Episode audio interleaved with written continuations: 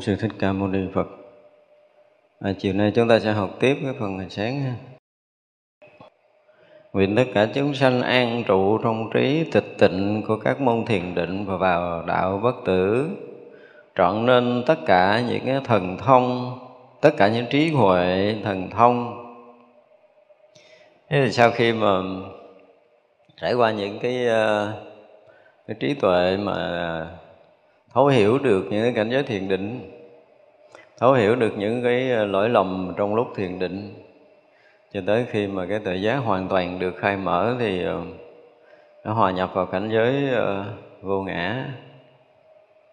Nên chúng ta phải dùng cái từ là hòa nhập vào cảnh giới vô ngã trở lại thật, chứ không phải hiểu, không phải thấy, không phải biết nữa, không phải nhận định nữa, mà là thật sự ở trong cảnh giới vô ngã.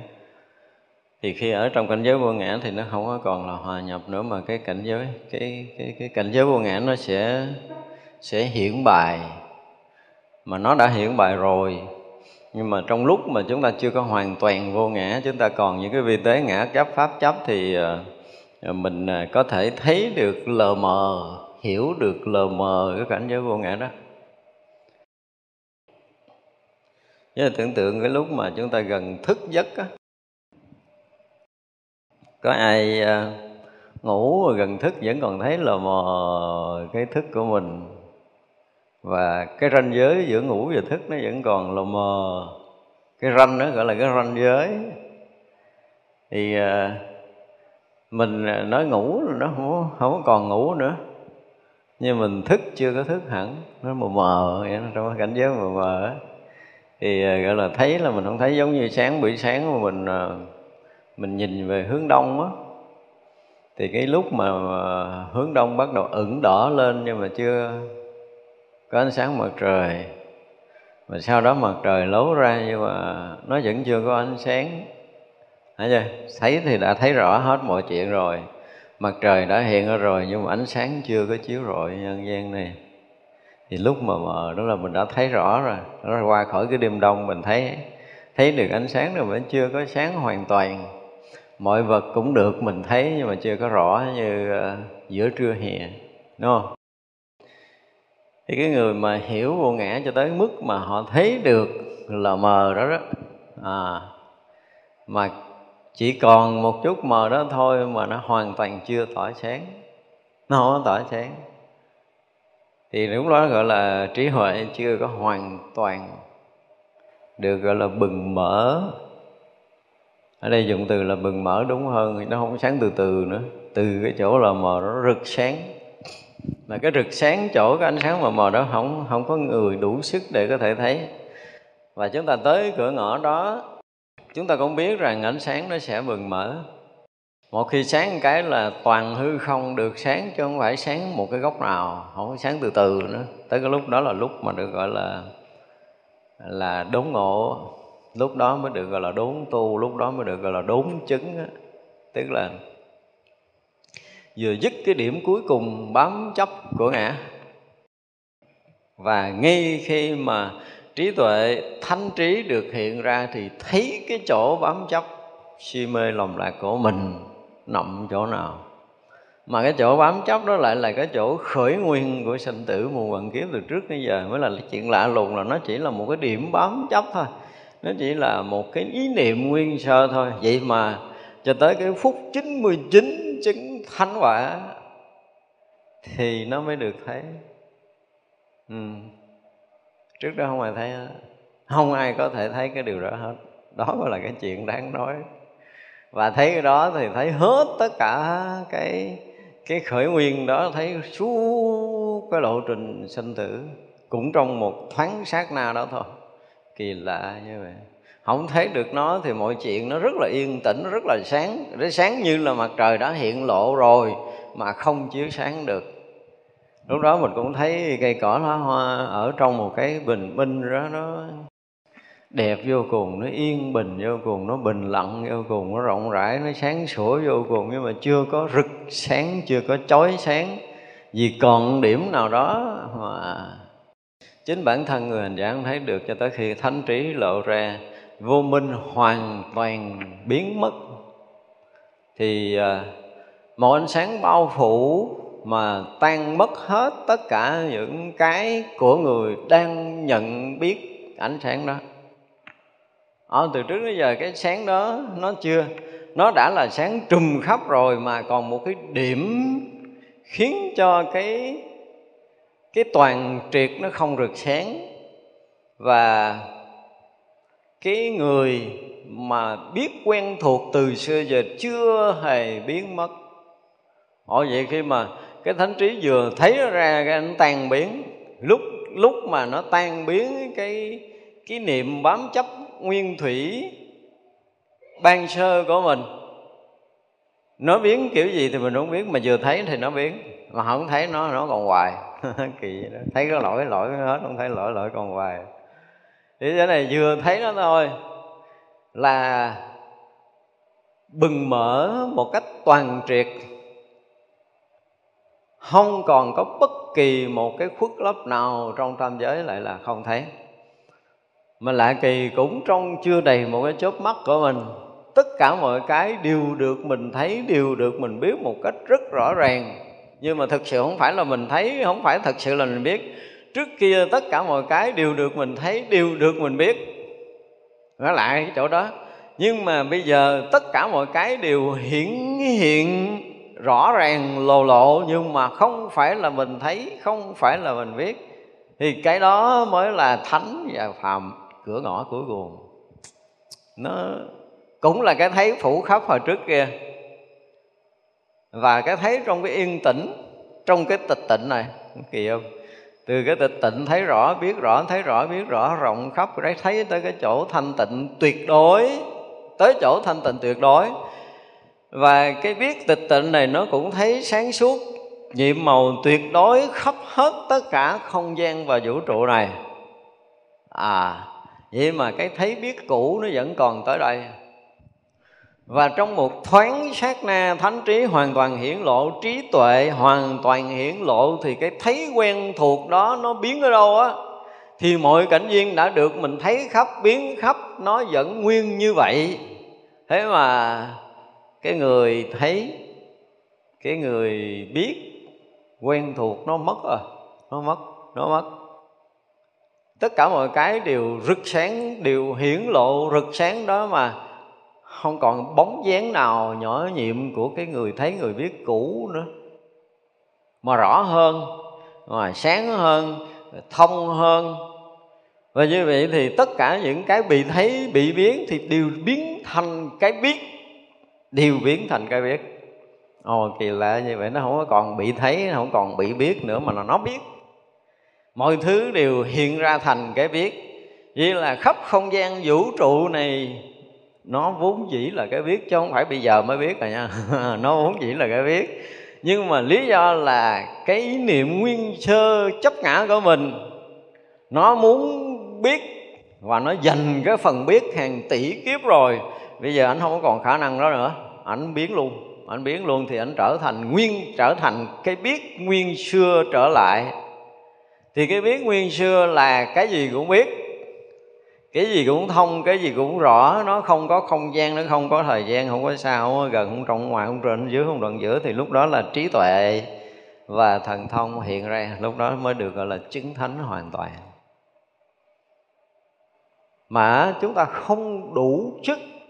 Ngay cả cái người thiền định với cái trí tịch tịnh này nè ha, vẫn không đủ sức để thấy cái điểm nguyên sơ còn tồn động cuối cùng để có thể thủ giữ cái vi tế ngã chấp của mình. Đến khi thấy rồi là tự động nó biến mất. Thì đó là cảnh giới vô ngã, đó là cảnh giới mới thực sự là trí tuệ. Vì vậy là con người à, à, đi trong sanh tử bây giờ tìm không ra nữa. Và thật sự không ai rảnh đâu tìm tới lúc này. Lúc này là toàn pháp giới này hiện toàn cái biết, tức là cái toàn tri hiện hữu. Và như nó đang hiện hữu, tất cả mọi cái hiện hữu như thật. Hồi xưa thấy cũng vậy, hồi xưa hoa cũng là ở đó, bây giờ thì hoa cũng là ở đó. Không có thay đổi nữa đó. Chỉ khác một cái là còn cái người biết hoặc là không còn người biết. Còn một trung tâm để biết tất cả. Nhưng mà trước khi mà tan biến cái biết tất cả đó đó, thì nó mang máng tất cả những cái đang thấy, những cái đang biết, nó gần như nó cũng đã bắt đầu biết. À, tất cả những cái đó nó thấy nó cũng sống động, thấy nó cũng bình đẳng, thấy không cao không thấp, thấy không so sánh, không phân biệt, thấy cũng rỗng lặng, thấy cũng thanh tịnh, thấy cũng không khởi niệm. Nó kinh khủng đến mức độ đó rồi, làm sao mà cái người tu thiền mà khai thị câu cái lời ngộ, cái cười khô khố, cái tới đây hả? À? Xin lỗi á, không tới nổi rồi, đừng có giỡn chơi. Thấy cái gì chứ thấy tới đây là thấy không nổi rồi à? Không có giỡn chơi. Và khi người ta thấy chỗ này rồi thì đúng là Đức Phật chê các vị A-la-hán là còn giải đãi. Đúng, không có sai. Không có sai. Và quý vị biết khi mà nó rớt trong cái cảnh giới đó rồi thì cái sự rung động linh tri toàn triệt của một cái hoa nó hiện ra. Trước kia hoa đang đều bị mình thấy bất động, mình thấy bất nhiễm, mình thấy là thanh tịnh, mình thấy là là bình đẳng. Nhưng mà nó chỉ là cái thằng thanh tịnh, nó chỉ là cái thằng bình đẳng, nó chỉ là cái thằng bất động. Nó chỉ là cái thằng thanh tịnh thôi chứ nó không có cái gì. Như bây giờ nó là một cái gì đó rất là linh thông. Nó là một cái gì rất là linh thiêng, là mầu nhiệm. Chứ nó không còn là hoa nữa. Và mọi cái được nâng cái vị trí, nâng cái tầm của nó lên là là vũ trụ mênh mông rồi, chứ nó không riêng khác nữa. Nó không còn là hạt cát, nó không còn là đọt cây, nó không còn là nhị hoa, nó không còn là bông hoa nữa, mà tất cả mọi cái đều như nhau, như cái vũ trụ mênh mông. Mà cái như này không phải là cái so sánh, mà cái sự hiện hữu của nó không khác với cái mênh mông đang có ở khắp vũ trụ này. Và nó chính là tất cả mọi thứ nữa, chứ không phải nó là nó. Hồi xưa nó là nó, tức là trước khi chứng thánh nó vẫn nguyên là nó. Nó vẫn nguyên là thanh tịnh, nó vẫn nguyên là rỗng lặng, nó vẫn nguyên là bình đẳng. Nó cũng là bình đẳng. Nhưng mà cái bình đẳng này không có linh thông. Nhưng mà tới hồi nhập trong cảnh giới đó rồi, tất cả mọi cái đều rất là linh thông, rất là bình đẳng, rất là rộng. À, nó là cái gì đó, nó trùm khắp, nó gì nó có khả năng dung chứa tất cả mọi cái. Và tất cả mọi cái, cái gì cũng có khả năng dung chứa tất cả mọi thứ trở lại. Nó là một cái gì đó nó khác với trước kia một sát na, với cái nhìn của thánh tuệ và cái nhìn của phàm. Chỗ này nó lộ ra cái sự linh thông màu nhiệm của pháp giới, lộ ra thì đó gọi là trí tuệ và thần thông. Cái đó mình không bao giờ mình tưởng được. Bây giờ mình tưởng là một cái cái đọt non của lá nó có thể chứa được cái nhà này. Trời mà xuống đây mà tưởng đó. Ông trời tưởng chưa nổi nữa. Không, mà tới phút đó nó làm gì đó. Tới phút đó hết tưởng rồi, không có còn cái tưởng, nhưng mà nó lại dung chứa tất cả mọi thứ. Thì đó được gọi là à, trọn nên tất cả trí tuệ và thần thông.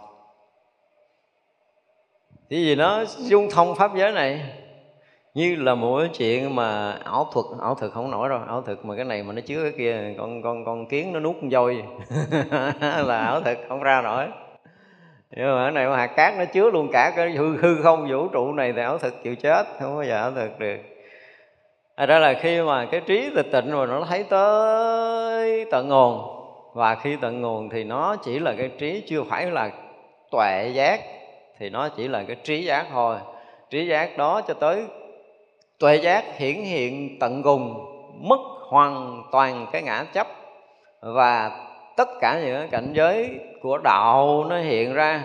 cảnh giới nhiệm màu nó hiện ra, cảnh giới thần thông nó hiện ra, cảnh giới trí tuệ nó hiện ra, cái sự tỏ thông, sự lưu thông, sự hòa quyện của pháp giới mênh mông này nó hiện ra ngay lúc đó, thì được gọi là đạt được tất cả trọn nên. Tức là tất cả mọi cái đều nó trọn nên là trí tuệ, nó không có còn cái khác nữa. Thì đó là cảnh giới mà các bậc thánh A-la-hán tới. Thì quý vị thấy A-la-hán dễ không? Dễ lắm, tu chừng tám tỷ kiếp nữa mình sẽ biết. Không khó, tám tỷ kiếp nữa đi rồi sẽ biết. Chứ giờ muốn biết là khó lắm. Cho nên đó thiệt sự mà tôi nói đi nói lại hoài. Cái cái cái hồi mà mình còn còn nhỏ, mình mới học đạo, mà nhất là đọc những cái bản kinh Đại Thừa, và nhất là đọc bản kinh Diệu Pháp Liên Hoa, và nhất là đọc tới cái đoạn mà sau ba lần ngày Xá Lợi Phất thưa thỉnh Đức Thế Tôn, Đức Thế Tôn là hứa khả sẽ nói kinh Đại Thừa Vô Lượng Nghĩa Xứ Diệu Pháp Liên Hoa. Cái là trong số đó có năm trăm vị la hán ngã mạn đứng dậy đi ra. Ôi chà, lúc đó mấy thiền sư của mình ôi nói quá trời quá đất luôn, cái mình cũng bắt chước, mình cũng nói. Nhưng mà sau này mình hiểu rồi lại sám hối, lại mòn đầu gối để sám hối luôn. Nó nói tới vị la hán là nên lo quỳ để mà lại để sám hối đi, đừng có nói câu khác mất công lắm, đừng có nói là độn căn a la hán, đại căn a la hán, rồi nó là tới tới a la hán như tới cái chỗ này á ha. Nghe danh a la hán nên quỳ lại đi. Chứ đừng có nói chuyện gì khác. Và mình phải nói là lỡ mà ngu chạy học theo cái thiên kiến của mấy cái vật mà đi trước là chê trách các vị la hán mà mình tin á, trước đây mình có một lần mình tin thôi, thì bây giờ cũng lại sám hối giùm đi. Thế chưa, tức là có các vị giảng kinh Diệu Pháp Liên Hoa tới khúc đó chê a la hán là hạt lép, là không có khả năng này, không có khả năng kia gì đó, mà mình lỡ có một lần mình tin các lời dạy đó, thì bây giờ cũng phải thành tâm đốt nhang sám hối giùm đi. Sám hối cho lẹ lẹ đi chứ nguy hiểm lắm. Không thể chứng thánh được hàng tỷ kiếp sau nữa. Còn một cái ý niệm rất nhỏ coi thường một bậc A-la-hán, không có đơn giản đâu. Tức là đối với cái gì thì có thể chê trách được cái kiểu cà chớn cà chạo của mình đó, lúc mình vô minh. Nhưng mà bây giờ hiểu rồi, bây giờ là không dám, xin thưa thiệt. Nghe cả một cái vị mà chứng quả Tu Đà Hoàng thôi á, nghe tới tôi cũng quỳ tôi lại nữa, chứ không có dám nữa có ý niệm gì khác. Tức là với mình là tất cả những cái vị mà quả vị thánh là Tu Đà Hoàng và Tứ Đà Hàm, A Na Hàm, A La Hán là đã là các vị thánh đã vượt phàm thực sự rồi. Chúng ta nên hiểu như vậy. Dự vào dòng thánh đã vượt khỏi phàm trần là những người rất đáng kính. Nếu như bây giờ mà gặp một vị cư sĩ chứng quả Tu Đà Hoàng, tôi sẽ quỳ gối lễ lại, vì đó là một vị thánh. Nhìn hình tướng người ta là cư sĩ, người ta đã chứng thánh quả rồi, nên biết điều này. Họ đã chứng thánh quả rồi là nên thể hiện cái sự tôn trọng và cung kính. Mình kính một vị thánh như kính một nhị vị đã xuất trần. Và tâm của mình phải nói là luôn ngưỡng vọng, luôn kính ngưỡng tất cả các vị thánh hiền, dù là thánh Tu Đà Hoàng. Nên nhớ như vậy, kể từ bây giờ nơi lòng của mình phải có một cái sự khát ngưỡng, kính trọng thực sự, thì mới hy vọng là mình chứng được cái quả gì đó nhỏ nhỏ. Còn mà các quả vị mà thánh đó mình nghe, mình coi như là à, các vị cũng giống như mình. Các vị chứng quả Tu Đà Hoàng họ bình thường như mình vậy đó. Họ cũng uh, mệt, họ ngủ một giấc một con ngái khò khò giống như mình, cũng khác gì đâu. Họ cũng đi, cũng đứng, cũng ăn uống, sinh hoạt như mình. Đôi khi là họ cũng ham cái này, không thích cái kia chút chút. Nhưng mà thánh rồi đó, đừng có giỡn chơi. Chứng quả Tu Đà Hoàng là đã dự vào dòng thánh rồi, là họ đã khác phàm ở chiều sâu tâm linh. Bất kỳ một cái gì họ nhúng tay tới, họ đều có thể nhúng tay bằng cái lòng từ, bằng tình thương, bằng sự cứu giúp, và họ không bao giờ dính với bất kỳ một cái điều gì. Chứng quả Tu Đà Hoàng thôi đã không còn dính cái điều gì rồi, tại vì phá được thân kiến rồi, không còn lầm gì cái gì thọ cảm của thân này nữa. Cho nên là những cái gì mà liên quan tới thân, ăn uống ngủ nghỉ với họ là hoàn toàn khác phàm. Đừng có dẫn chơi. Chứng quả Tu Đà Hoàng thì họ sử dụng cái thân đã khác với mình nghìn trùng mà. Mình còn lầm thân, nhưng mà họ đã thấy được cái thật của thân một cách rất rõ ràng, không còn nghi lầm nữa. Cái thứ hai nữa, đối với giáo pháp của Đức Phật, đối với tất cả quả vị tu chứng từ đó cho tới khi thành Phật, họ thấy, họ biết rõ hơn mình gấp hàng triệu lần. Gọi là biết rõ hơn mình. Người chứng quả Tu Đà Hoàng là người đã thấy rõ con đường thành Phật hơn người phàm gấp hàng triệu triệu lần.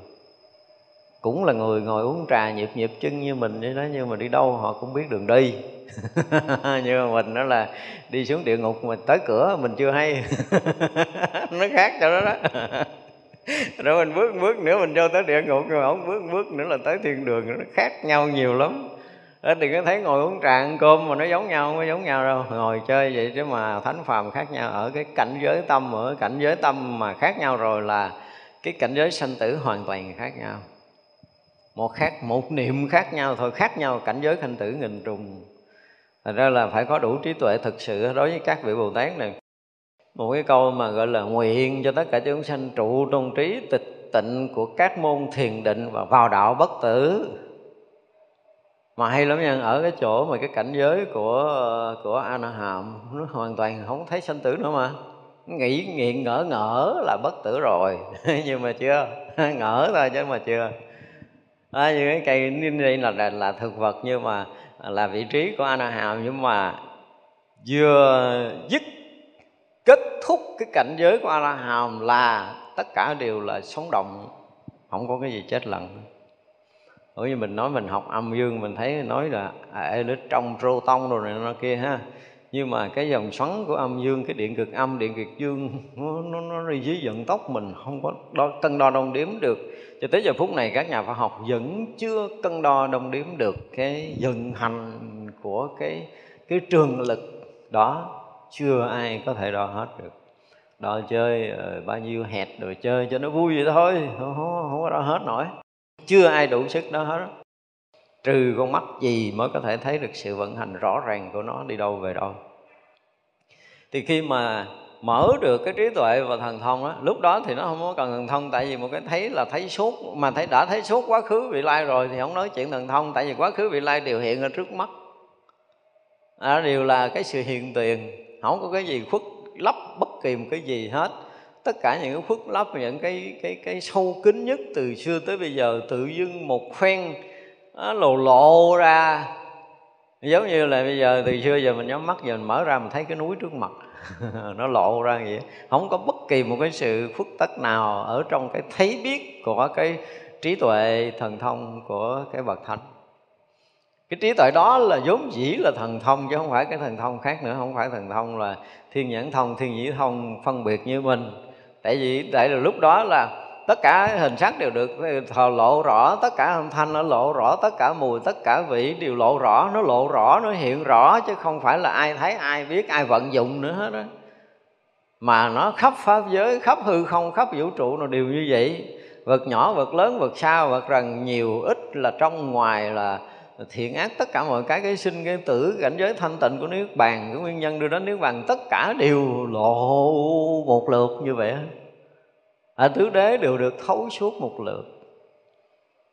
Thì cái khổ, nguyên nhân của khổ, cảnh giới Niết Bàn và con đường đi tới Niết Bàn đều thấy rõ một lượt như vậy, thì được gọi là trí tuệ thần thông hiển lộ.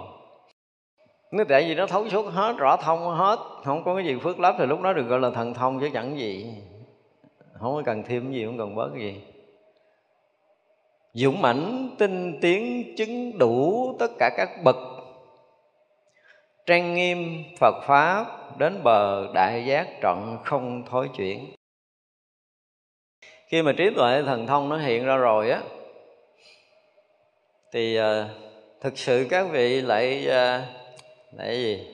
Không có dừng nghỉ hả? Mình nói là mình mệt mỏi quá, mình sanh tử nhiều đời, nhiều kiếp, mình vận dụng công phu, mình tu, mình muốn mình vô định để mình giữ yên trong định, mình nghỉ ngơi chút xíu, đúng không? Cái hồi A-na-hàm là hồi đó nghỉ ngơi á. Nhưng mà vừa chứng A-la-hán không có nghỉ nữa. Tại vì cái tâm thương yêu chúng sanh vô bờ, vô bến, vô tận. Không nói được cái từ là thương yêu nữa, mà cái lòng từ nó là một cái gì? Dùng từ, đạo Phật dùng từ lòng từ. Từ bi là cứu khổ, ban vui, cái nghĩa của nó đó. Mình nghe nó, nó, nó, nó cũng hay ho, đúng không? Nhưng mà không có, không có diễn được cái, cái, cái, cái lòng thương, cái tình thương yêu của một cái bậc thánh khi thấy khắp pháp giới chúng sanh còn trong sanh tử này. Vô biên vô tận, không diễn tả được cái tình cảm này. Cho nên các vị không có ở yên nữa. Kỳ lạ, lúc đó là lúc mà phải nói là cái, cái đại tinh tấn, cái đại dũng mãnh để cứu độ tất cả chúng sanh muôn loài hiện ra. đại thần thông, đại trí tuệ, đại phương tiện gì tất cả mọi cái bắt đầu hiện ra hết, là đều bắt đầu đi đi đi không biết đi đâu. À, thì vậy là tất cả mọi nơi, tất cả mọi chốn nào mà duyên cái thiện duyên lớn hơn thì xuất hiện chỗ đó sớm hơn, à, chúng sanh chỗ đó sẽ được hóa giải cứu độ nhiều hơn. Và các vị cứ đi như vậy cho tới cái ngày thành bậc vô thượng chánh đẳng chánh giác. Không dừng nghỉ, không có tâm dừng nghỉ, không có ý niệm dừng nghỉ. Chưa từng có cái ý niệm dừng nghỉ khi mà chúng sanh còn bị lặn ngập trong sanh tử luân hồi này. Mình mình tu, ở đây thì có những người đã, đã từng nuôi con rồi. Thì những cái lúc mà mình rất là thương đứa con của mình, con mình một là nó bệnh hoạn, hai là nó gặp tai nạn hay là cái gì đó, cái chuyện gì đó, để mình có thể mình lo cho tới đứt ruột, đứt gan của mình. Mình đứng không yên, mình ngồi không yên, mình ăn không yên, mình ngủ không yên, đúng không? Có những cái tình cảm của những bà mẹ ông cha sẽ hiểu hiểu được cái điều này. Nhưng mà cái tình thương đó nếu mình đem so với quý vị thánh á, thì không phải là ví dụ như con mình đụng xe mà nó biết lý do gì nó bị đụng, con bị bệnh ho mà nó biết lý do gì bị, đúng không? Con bị sổ mũi nhức đầu mà không biết lý do gì, con mình nóng sốt mà không biết lý do gì. Có những ông cha bà mẹ hoàn toàn không biết lý do gì, cứ chạy đuổi theo đuôi. Nhưng mà các vị A-la-hán á, thấy mình nhức cái răng là biết mình lý do gì, hiểu không? Thấy mình đau khổ mình khóc này là thấy biết lý do gì. Không phải lý do một lý do mà là hai lý do, ba lý do, ngược lại hàng trăm cái lý do của hàng ngàn cái đời gì về trước á. Là các vị thấy rõ, các vị biết rõ hết tất cả mọi thứ như vậy. Và các vị biết cái chuyện này nó đau như thế này là đau như thế nào, có trả được bao nhiêu phần của nhân quả rồi, hay là trả được phân nửa, hay là trả ba phần tư, hay là nó trả hết. Hết cái đau đớn này thì nó còn cái gì nữa sẽ xảy ra, và tới bao giờ nó dứt cái dòng nhân quả này, nó sẽ tạo cái nhân quả mới như thế nào thì các vị thấy biết hết. Thế mà các vị vẫn thương. Nó khác mình không? Khác cái tình thương của cha mẹ. Và biết hết để làm gì? Biết hết để bắt đầu tiếp tục theo chân trong lộ trình sanh tử đó mà tiếp tục giúp nó đi tới khi nó thành Phật. Ba mẹ mình cho uống thuốc hết nhức đầu một cái là cũng nằm ngủ ngon lành. Nửa khuya nó đau vậy nó khóc mới giật mình theo. Nhưng mà các vị A-la-hán, các vị thánh là không phải như vậy. À, nó đau vậy rồi á, thì theo cái trí tuệ mà sinh tử của mình, mình thấy rõ ràng là nó hết cơn đau này rồi là nó chuẩn bị nó sẽ đụng tới cái chuyện gì, và phiền não đó như thế nào, nó cường liệt hay là nó nhẹ nhàng, cái gì gì đó. Các vị thấy biết hết từng nhịp, từng nhịp, từng nhịp, từng nhịp về cái lúc nào có thể khai thị cho nó với lời nói nào, có thể là chuyển hóa nó với cái tâm gì, cái nói lời gì, làm phương tiện gì. Các vị đều thấy, đều biết hết trên đường đi vậy. Chỉ mà phải từng bước, từng bước, từng bước rất là tinh tế, rất là dè dặt, rất là dè chừng, rất là kỹ lưỡng, rất là chăm chút từng cái việc nhỏ cho tới ngày mình giác ngộ. Thì cái tình này là cái tình gì á, người phàm không có làm được. Nói ăn coi đó, chỉ có những cái tâm của những vị thánh rồi. Mà là gọi là dũng mãnh tinh tiến, đúng cái dùng từ rất là dũng mãnh. Tại vì nó trải qua những cái đời kiếp sinh tử, nếu người phàm không dám lao vô, bây giờ đã vượt qua ngoài sinh tử rồi. Với các vị A-la-hàm, bây giờ mình nói ngang A-la-hàm, A-la-hán cho thôi. Các vị A-la-hàm thì giữ nguyên cái thanh tịnh, nó không có lui sụp, không để cho lui sụp. Và tiếng nữa thì phải chờ đủ cái cái cái gì đó, cái phước, cái trí, cái tuệ để có thể khai mở để chứng A-la-hán thôi. Mà lui lại, lui sụp là các vị không bao giờ, không bao giờ nói tới cái chuyện lui sụp. Tức là không bao giờ nghĩ tới cái chuyện ta phải trở lại sanh tử rồi cứu bà này, ông này, không có. Ở khúc đó là không có. Chứ chứng, chứng A-la-hán rồi mới quay lại sanh tử. À, nó khác nhau. Bởi vậy là chư Phật quả là các vị A-la-hàm vẫn còn giải đãi, không có sai. Phật rầy thì chắc chắn là không có sai. Mình mà mình không hiểu là Phật rầy kiểu gì, chứ tôi nói là tới A-la-hàm là quá kinh khủng rồi. Các vị cũng có thần thông, các vị cũng thấy thế giới bình đẳng tuyệt đối, thấy thanh tịnh tuyệt đối, thấy rỗng lặng mênh mông, không còn cái gì nữa đó. Không còn cái gì để có thể, lý do gì để có thể quay ngược trở lại sanh tử này. Mà cái si nó cũng gần như tan biến, tham sân thì mất sạch. Trải qua nữa cảnh giới thiền định, vượt qua cái cõi trời dục giới, sắc giới một cách rất là tự tại. Trời ơi, không có giỡn mấy vị A-la-hàm đâu á. Vậy mà cái điểm cuối cùng không phá vỡ thì không làm lợi ích chúng sanh được. Ừ, đó mới là cái điều đặc biệt.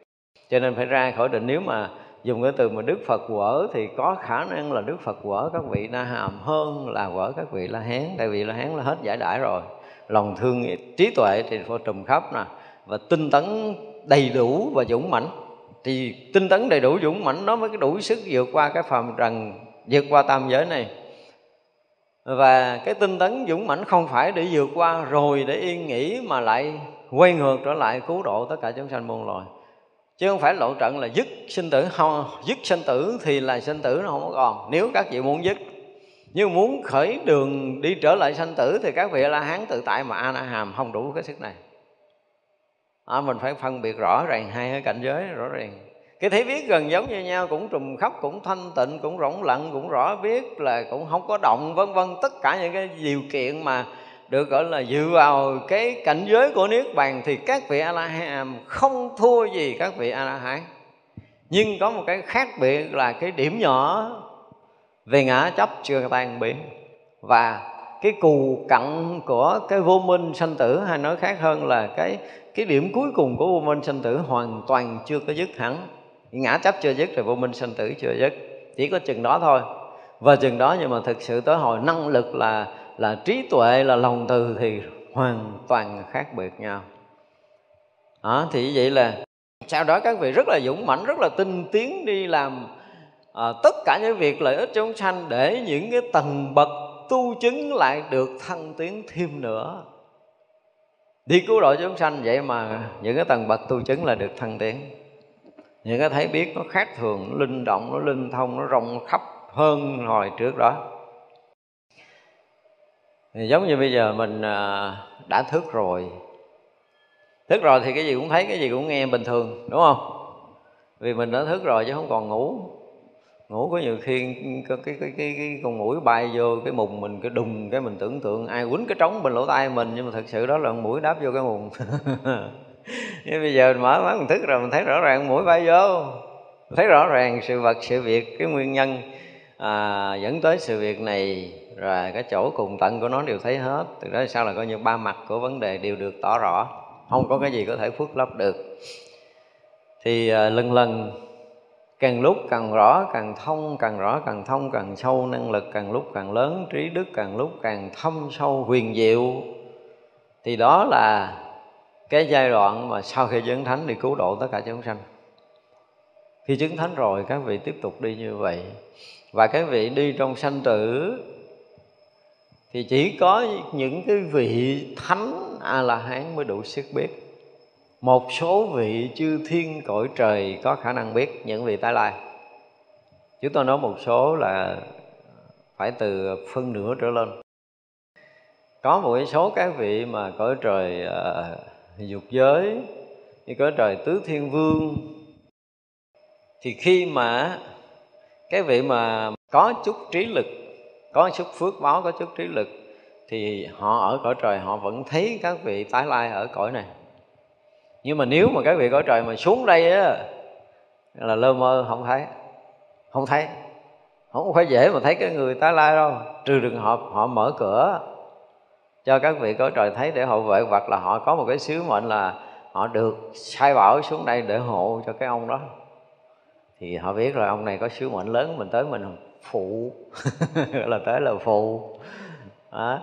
Chứ là mơ cũng có thể thấy đâu. Thật ra là các vị mà khi mà đi trong sanh tử độ sanh thì họ gọi là cái gì? À, cái hạnh đồng sự nhiếp á, họ không khác người phàm. Hoàn toàn họ không để lộ tôn tích trong những cái chuyện đó. Tới hồi cần thiết để sử dụng cái lợi ích gì á, lợi ích mà rộng khắp kìa, thì họ mới lộ ra, còn lợi ích thường họ không cần, không cần thiết. Họ vẫn sống theo cái nhịp sống bình thường và họ độ chúng sanh theo duyên, hay là độ theo duyên nữa. Rồi cái câu mà hồi xưa mình mình nghe Phật quá hữu nhân duyên của mình khó chịu lắm. Tôi nói Đức Phật ngày xưa tại sao có cái bà này Đức Phật cũng độ, mà phải kêu ngày Mục Kiền Liên tới độ mới được. Mình thắc mắc, lực của Phật là vô tận.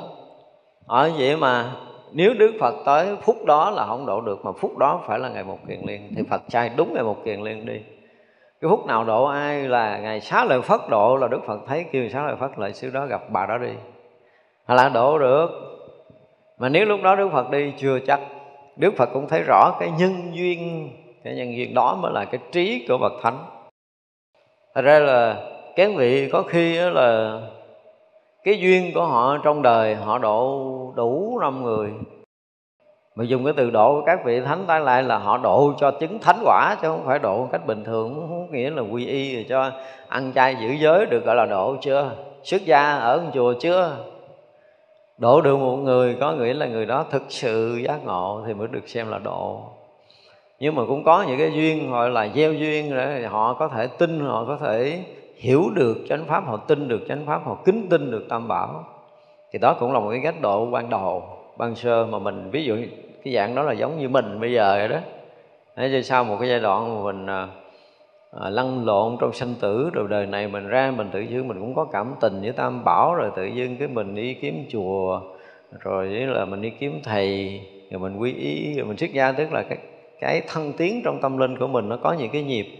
Mình cũng đang tiến chứ không phải là không có. Phật tử ở ngoài cũng vậy, họ đang khát khao để tìm cầu chân lý, tìm cầu chánh pháp, họ tìm sách này, sách kia, văn giảng này nọ. Cuối cùng họ gặp một cái vị thầy có duyên có thể giúp được họ, họ dừng lại để họ học. Thì là duyên xưa bắt đầu được kết nối câu thông trở lại để học tiếp, để tiến hóa tiếp. Và cái đó là cái dũng mãnh tinh tấn. Và khi mà đi vào trong sanh tử thì các vị á, chứng từng bậc, từng bậc tâm linh của mình. Thì đó được gọi là trang nghiêm Phật Pháp. Và cho tới một ngày là tới cái bờ đại giác. Tới đây thì không có nói chuyện thối chuyển nữa, tức là chứng thành Phật quả rồi. Thực sự chứng A-la-hán nó không có thối chuyển nữa. Bây giờ mình có thể nói với nhau nghe rõ ràng là sau khi chứng bắt đầu chứng A-la-hán là cái chuyện thối chuyển không bao giờ có nữa. A-na-hàm cũng vẫn không thối chuyển nữa. Tu Đà Hoàng thì được gọi là cái gì đó bảy đời sinh đi lụng lại trong sanh tử này. Nhưng mà thực sự có những vị Tu Đà Hoàng á mà gọi là gì, cái phước báo, cái thiện căn họ quá lớn á. Họ có khi họ mới có chứng Tu Đà Hoàng thì họ chứng luôn Tư Đà Hàm, hoặc là trong vòng một vài tiếng đồng hồ, một vài ngày họ có chứng quả A Na Hàm. Chứng A Na Hàm chưa đầy một tháng họ chứng A La Hán. Thì cái này là cái gì? Coi chừng mấy cái ông tái lai rồi đó. Ông tái lai mấy ông đi mới lẹ vậy á. Còn mình đó hả, mà cái kiểu chúng sanh như cái kiểu của mình đó, mà tu mà chứng được từ sơ thiền rồi có khi hết một đời này mình qua nhị thiền qua không nổi, đừng có nói chuyện dẫn chơi. Và từ chứng nhị thiền qua tam thiền cũng vậy, cũng khó khăn vô cùng chứ không phải chuyện dẫn chơi. Có khi là ở sơ thiền mấy ngàn năm mới qua nhị thiền. À, đâu không phải chuyện đơn giản đâu. Thật ra là dùng cái từ căn cơ là cái gì? Căn cơ nhạy bén là thượng căn gì gì đó, là không phải là do tự nhiên họ sanh ra cái họ có thượng căn, không phải là do nhiều đời nhiều kiếp họ đã chứng tới A-na-hàm rồi. Thì đời này từ Tu Đà Hoàng, Tư Đà Hàm tới A-na-hàm là chuyện nhỏ của họ. Nhưng mà bắt đầu qua cửa ngõ là hán là khó à. Khó à. Ví dụ như đó. Còn những vị đã chứng A-la-hán rồi thì ba cái quả đầu thì quá dễ, nghi cả cái quả vị A-la-hán cũng dễ luôn. Và còn không có cần phải tu công phu để chứng ba cái quả vị trước. Có nhiều khi đi dấp cục đá té cái ngộ, ngộ cái đứng lên nói thiền tùm lum, cái nói thằng cha này tu thiền đốn ngộ, đá cục đá văng mấy cái móng chân cái ngộ đạo kìa. Cái người ta nghe người ta khoái, kiếm cục đá đá cho gãy cái giò. Mình như khi mình hiểu lầm, mình tưởng tượng không, mà mới thấy người kia tu người ta ngộ đạo mà thấy sướng không, có bộ mà làm cái vụ đó ngon à. Giống như ngày xưa mà dân môn vô hỏi đạo bị uh, ngài Đức Sơn xô ra, rồi xô tôi cái cửa nát luôn cái bàn chân, kẹt nát cái bàn chân mới ngộ đạo, chứ đâu phải ngộ liền. Người dân môn đi cà xích cà sụi rõ ràng chữa cái bàn chân cũng lâu hết đúng không? Bây giờ mình thử một chút ra mình xô cửa này cho nó nát bàn chân ngộ. Ngộ vậy không biết. Không có đơn giản như vậy, mỗi người một cái duyên ngộ khác nhau mà mình phải dùng cái từ là chư tổ đó là giống như cái trái chín rồi. Tới lúc phải rụng mà rụng cây nó rụng nó rớt thôi. Thì cái trái cây nó gần chín là nó phải qua cái quá trình sống của cả một cái cây bao nhiêu tháng, rồi rổ bông, rồi rổ trái, rồi nó già nó mới chín, đúng không? Thì đó là trải qua nhiều đời nhiều kiếp sanh tử của mình. Thì những cái thiện căn phước đức nhân duyên mình đã huân tập đầy đủ quá rồi. Chỉ còn cái là chứng thánh chưa đủ thôi. Bây giờ gán thêm chút xíu nữa để chứng thánh thì tự nhiên cái họ ngộ, họ chứng thánh quả. Thì cái đó là những cái dạng gọi là đốn ngộ, đốn tu, đốn chứng. Nhưng mà mình đừng có nhìn cái kết quả đó, mà nhìn cái quá trình đi. Rõ ràng là người này nó trải qua vô lượng kiếp sinh tử tu tập. Chúng ta phải thấy được điều này, cho nên là các vị mà có đầy đủ cái thần thông, đầy đủ cái trí lực, rồi đầy đủ cái tinh tấn, rồi để chứng những cái tầng bậc trang nghiêm như tới ngày mà gọi là bất thối chuyển. Bất thối Bồ Tát thì thực sự mình phải dùng cái từ cho nó ngon, nên tại vì tại vì mấy cái vị mà làm các bài kệ á, là các vị bị ảnh hưởng một phần tư tưởng của Đại Thừa. Và nói tới cái chuyện Bồ Tát, bất thối Bồ Tát vi vạn lữ rồi đó. Nó đâu, chứng A-la-hán bất thối rồi. Chứng A-la-hán còn lý do gì bị sinh tử nữa? Không có, trí thánh đã hiện rồi thì cái chuyện sinh tử cắt mất à. Trừ trường hợp là các vị phát nguyện phát tâm đi. Nhưng mà đi trong sinh tử không có nghĩa là bị sinh tử đâu. Đi trong sinh tử nhưng mà trí giác ngộ của họ vẫn là trí của một bậc A-la-hán nha. Ở đây mình phải phân biệt rất rõ ràng. Dù có vào thai đi nữa cũng là cũng vị A-la-hán phân thân để vào thai, thì cái trí của họ và họ để một cái phần nào đó cái trí lực ở trong cái thai để bảo hộ cái thai đó cho nó lớn thôi. Nếu vì có khả năng ở trong cái cảnh giới thiền định, và ở trong thiền định đó thì bỏ một chút cái định lực của mình vào thai để gìn giữ cái thai nhi đó. Còn các vị gấp rút rồi chờ mày ra, lú đồ ra khỏi cái bụp thần thức kia giọt nhập vô, khóc é lên, cha mẹ dỗ dỗ nín, tưởng con mình mới sinh ra nhưng mà ông A-la-hán mới nhập vô á. Đoạt xá, gấp quá rồi không có chờ được. Đoạt xá là những cái chuyện đó mà ông là ông này là quá khứ Vị Lai mà vừa nhập vô là ông biết y như là một vị mới chứng thánh A-la-hán không có khác.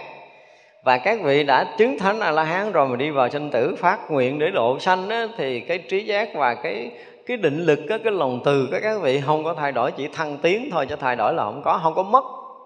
Chứng thánh quả A-la-hán rồi là không có mất cái cảnh giới thánh trí của mình, không có cảnh cảnh giới thiền định của mình cũng hoàn toàn không bị suy giảm bất kỳ một cái điều gì khi đi trong sinh tử, mà gọi là thăng tiến tầng bậc thôi chứ không có lui sụp. Cho nên từ xưa giờ mình cứ đọc là bất thối Bồ Tát nhưng mà không có A-la-hán bất thối rồi nha. Xin, xin khẳng định lại là chứng thánh quả A-la-hán là không còn bị thối lui trong quả vị tu chứng nữa, mà thẳng tiến tới quả vị Phật. Không còn bị uh, sinh tử luân hồi chi phối, mặc dù là đi tiếp tục trong sinh tử hằng hà sa số kiếp để cứu độ chúng sanh.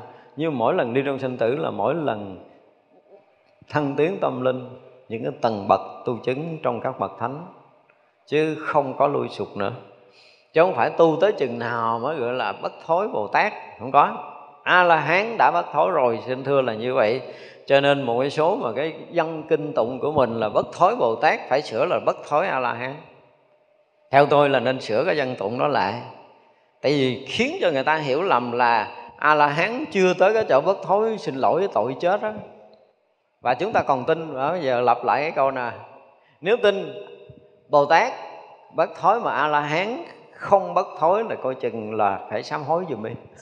Ai mà đã từng đọc cái câu này và ngầm trong đầu hiểu là chừng nào mà đạt tới Bồ Tát bất thối là từ bát địa Bồ Tát trở lên mới gọi là bất thối Bồ Tát vi vạn lữ rồi đó. Và, và, và các vị chứng A-la-hán vẫn còn thối chuyển là xin quỳ lại giữa hư không này để sám hối đi. Súc miệng tám ngàn lần. Sám hối liên tục. Được đó. Tức là nơi đầu của mình mà nó còn một cái chút khái niệm rất rất là nhỏ, một vị A-la-hán còn thối chuyển là nên quỳ lại sám hối đi. Ở đây là cái mà chúng ta phải thấy được cái giá trị thật của một vị thánh đệ tử của Đức Phật. Không bao giờ ai có thể tưởng tượng nổi nha. Ở cái quả vị phi tưởng, phi phi tưởng chư thiên, các vị chư thiên các cõi vẫn chưa có trễ trọng miếng nào luôn á. Hoặc là ở quả vị A-na-hàm thì chư thiên các cõi chưa có run sợ đâu, ánh sáng chưa có, có tỏa rạng. Nhiều khi hào quang của mấy ông cõi trời thiếu điều muốn che ngược trở lại nữa, mà đâu có nghe. À, vậy mà phá vỡ cái vi tế ngõ chấp, vừa chứng thánh quả là hán chư thiên các cõi quay lại gần chết luôn. Nó kinh khủng vậy đó. Các vị chư thiên là người thấy trước, trời ơi vậy đâu mà sáng rực quá, ai cũng che mắt để mà nhìn, cái cuối cùng là thấy một cái chỗ gì đó mà sáng mắt của chư thiên không đủ sức để thấy, chỉ có nước quỳ xuống để lại biết rằng một thánh đã ra đời. Một vị thánh ra đời, chư thiên tất cả các cõi đều lễ lại, không có dẫn chơi đâu á. Cái đức của một cái vị A-la-hán nó lớn đến mức độ là đủ có sức, sau đó mới đủ sức quay lại làm thầy trời người. Thì người này thực sự là bất thối. Cho nên nói là chứng quả A-la-hán được gọi là bất thối, chứ không phải là đợi tới Bồ Tát. Ở đây là mình sẽ dùng cái, phải nói là chúng tôi dùng tất cả những cái năng lực tu tập, chúng tôi xin đề nghị sửa lại cái câu bất thối Bồ Tát, mà phải sửa lại là bất thối A-la-hán. A-la-hán đã là bất thối, cho nên đừng ai hiểu lầm là chứng A-la-hán là không bất thối. Còn thối chuyển là mình bị tội chết luôn á, để cho thế hệ về sau đừng bị tội, nên sửa câu đó dùm. Bất thối A-la-hán chứ không phải bất thối Bồ Tát nữa. Sửa câu này lại đi, tội chết đó, khiến người ta hiểu lầm. Và rõ ràng bây giờ mấy vị từ xưa giờ đọc có hiểu gì không? Có hiểu là Bồ Tát là mới bất thối, mà Bồ Tát cỡ bậc bự, cỡ là Bát Địa Bồ Tát, Pháp Vân Bồ Tát. Pháp Vân Địa Bồ Tát tức là Bát Địa Bồ Tát trở lên mới bất thối. Còn Bồ Tát thường thường có khả năng thối chuyển, đúng không? Bậy lắm á. A-na-hàm đã không có thối chuyển thành bị sanh tử rồi. A-na-hàm nó trụ ở chỗ Bất Hoàng Thiên để chứng, chứng quả A-la-hán thôi, cũng không thối chuyển nữa mà. Chỉ vậy là chứng quả A-la-hàm vẫn, A-na-hàm vẫn không trở lại phàm phu. Tư Đà Hàm cũng chưa chắc, Tu Đà Hoàng cũng chưa chắc họ trở lại nữa. Tức là dựa vào dòng thánh họ đường ăn lên, họ không có đi xuống nữa đâu. Như vậy là vô, vô, vô, gì đó A-la-hán mà không bất thối thì ai bất thối? A-la-hán thì thật sự là bất thối. Ngay cả Đức Phật đó là khi mà chứng A-la-hán rồi mới tin cái tâm của ông. Đức Phật tin A-la-hán hơn. Cho nên bây giờ mình dựa theo cái lời nói của Đức Phật là à, cả các vị La Hán là những cái vị đã bất thối cái quả vị Phật rồi. Đối với quả vị Phật là không bao giờ bị thối chuyển nữa khi đã chứng quả La Hán. Tu Đà Hoàng thì Tư Đà Hàm thì nó còn xa thôi, chứ cỡ đó cũng đã là bất thối rồi, khó bị lui sụt lắm.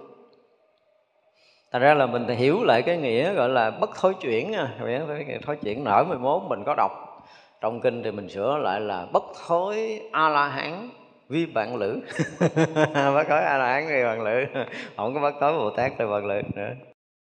Nguyện cho tất cả chúng sanh lập hội bố thí lớn, chẳng nhàm chẳng biết nhọc, cứu giúp chúng sanh không ngừng ngớt, đến chỗ rốt ráo chủng trí vô thượng. Giờ các vị muốn chúng ta lập hội lớn, lập hội bố thí lớn. Ở đó mình còn phàm phu thì mình không có làm gì lớn được hết nữa. Có làm hết khả năng mình thôi đi. Mình cứ nghĩ như vậy thì mình làm hết khả năng là, là, là tận tâm, tận lực. Cái gì có thể làm lợi ích cho người khác là mình cứ làm. Tại vì thực sự cái cơ hội mà để giúp được một người, chúng ta phải dùng cái từ là cơ hội. Họ cho mình cái cơ hội để mình có thể làm lợi ích họ.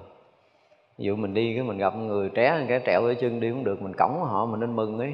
Có được cơ hội làm phước. Nhưng mà với chúng ta tu một cái việc mà lợi ích nhỏ của một cái người già, người trẻ gì đi nữa thì đó là cơ hội cho chúng ta. Chúng ta nên biết vậy, mình giúp họ một lời, giúp họ một việc gì đó. Mình có thể ngồi chơi với họ cho họ đỡ buồn, nó cũng là một cơ hội. Tất cả đều là cơ hội cho mình để mình làm lớn lên cái thiện căn phước báo của mình. Còn muốn mà gọi là đại thí là chắc phải tới thánh rồi mới đại thí nổi. Đôi lúc mình cũng gom hết tiền hết của cái gì đó, cái khả năng phước báo mình lập ra một cái cuộc đại thí, là mình cúng thí gọi là đại thí. Cúng thí lớn được gọi là đại thí, chứ cái thí mình nó không có lợi gì lớn đâu. Cái lúc mà có thể chuyển hóa được người khác á, năng lực để có thể chuyển hóa được, để cho một người đang cuồng loạn mà gặp mình cái là nhiếp tâm cả họ thanh tịnh, và họ đang có ác tâm mình chuyển để họ trở thành thiện tâm được. Người năng lực đó mới gọi là năng lực lớn. Còn mình thì chưa có được cái lực này, và không có được cái lực này thì giúp không có được nhiều. Mình thấy rõ ràng là người thân mình, bạn mình, anh em mình, đúng không? Những người mà mình thương, mình quý đó, mình cũng thấy giá trị Phật Pháp cao thâm. Mình cũng đang sống có lợi lạc, đang sống có lợi ích, đang sống rất là an lạc, hạnh phúc ở trong đạo. Về thăm nhà dứt định kỳ này thuyết pháp cho nghe. Mới về tới nhà câu cổ: mày nhậu đi, tao nói chuyện với mày nghe. Còn mày không nhậu, nghỉ chơi mày, thì lúc đó tính sao? Hay chỉ là con tu xin cho con tha con, bỏ chạy mất tiêu. Đổ vậy được, đổ. Tức là cái lực mà nó không có. Nhưng mà cái lực mình có tới mình thăm cái nó cũng xá chào, cái nó cũng ngồi xuống bên cạnh muốn nghe lời mình nói. Thực lực mình bắt đầu lớn hơn nó rồi, bắt đầu mới thuyết phục được. Có những cái thằng bạn về nhà: ế mày khỏe không, tao thấy mày sao lúc mà mày ốm hôm trước rồi nhân già hơn nữa. Nó nói chuyện kiểu đó đó, rồi bây giờ độ kiểu gì. Ủa về mình gặp ông chú ở trong làng con mới về: con con khỏe không? Ổng coi mình giống như thằng con nít ngày xưa, rồi bây giờ muốn độ ổng độ làm sao, đúng không? Nhưng mà khi cái lực mình lớn, ổng không thấy mình là đứa con nít mà ổng thấy mình là một cái vị tu. Và ổng còn thấy ngon cái nữa là thấy cái dáng vẻ mày có vẻ tu đạt đạo rồi nha, mày tu làm sao đâu mày nói tao nghe coi, thì đó cũng được bắt đầu. Chứ còn nếu không là khó lắm. Về thăm cha mẹ: con muốn ăn cái gì con nấu cho con ăn đó. Má ơi con thèm chè xô nước quá, mấy tháng nay chùa không cho ăn. Cái đó độ gì, độ nguyên nồi chè. Rồi mình thấy cái lực mình phải nghiệm lại cái lực tu của mình. Thực sự là khi mình gặp lại người quen á, cái việc mình đang làm mà họ có một cái gì, họ có một cái sự chú ý, họ có một sự quan tâm, thì có nghĩa là cái lực của mình hút được họ, đúng không? Nhưng mà mình đi ngoài đường họ thấy mình thì tu, mấy thằng cha này lại gần cái chừng cho xin tiền nữa. Đó, mình lại gần cái nó đứng lui lui ra: tôi mất công chuyện xin lỗi thầy nha. Như thua rồi, đúng không? Còn nhiều khi cái đức mình có, mình đi từ xa họ thấy cái dáng vẻ ung dung tự tại an lạc thanh tịnh của mình, cái họ mà mò đi theo. Đó, cái này là có lực rồi đó, có lực rồi đó là đi theo rồi. Cái nhiều khi họ cũng thấy mình đi, họ nhường bước, họ kính cẩn, họ cúi chào hả gì đó, thì những người này mới có khả năng độ. Tức là cái đức có. Đó, giống như các vị ngoại đạo muốn hơn thua Đức Phật, thấy mặt Đức Phật ngồi đâu có nổi.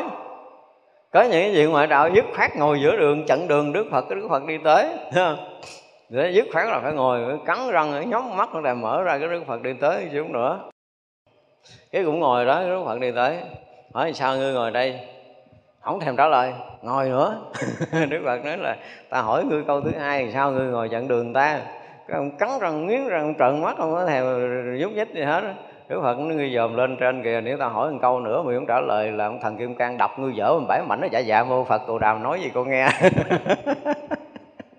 Cái đức, cái Đức Phật cái kinh khủng đó. Ông mình nhúc nhích cái là kỹ ông thần Kim Cang đập thiệt. Cái núi Tu Di mà ông đập cái còn nát bay, không còn hột bụi mà huống chi là cái đầu của vị này. Nói thành ra là khi mà chứng thành Phật quả thì tôi nói là có bốn vị thần Kim Cang, mà cần thiết là được một, một vị thần Kim Cang thôi là cái quả địa cầu của mình đó hả, ông bóp nhẹ thôi nha, bóp bóp bóp hai đầu ngón tay thôi. Chết chưa, nó là nguyên á, là nó nát dụng vật, nó búng nhẹ gì cái là tan nát tám chục cái quả địa cầu của mình á. Cái vị thần Kim Cang mà theo hộ Đức Phật là kinh khủng lắm, có thể che hàng ngàn mặt trời không còn ánh sáng được, chứ đừng nói là một hai mặt trời. Như vậy là cái đức người ta lớn đến mức độ mà chư thiên từ xa nghe là nó lễ lại ở các cõi, rồi nó hướng về lễ lại rồi thì cái đức mới đủ lớn. Còn bây giờ mình tu lâu ngày mình thấy rõ ràng là mình à, thực sự là chưa có đức đó, đúng không? Nếu mình có đức còn cái là à, tiền hô hậu ủng, chỉ cần à, hướng tới một người nào, người đó đã được nhiếp phục cái tâm của mình. Đang loạn tâm gặp mình là yên ổn, thanh tịnh, an lạc liền. Thì đó được gọi là cái đức mình lớn. Từ xa mình có thể cảm ngộ được, một cú điện thoại thôi người ta có thể chuyển tâm. Thì lúc đó là lúc mình có đức lớn. Và như vậy thì mới có thể gọi là lập đại thí được. Chứ còn mình chuyển mình chưa xong mà.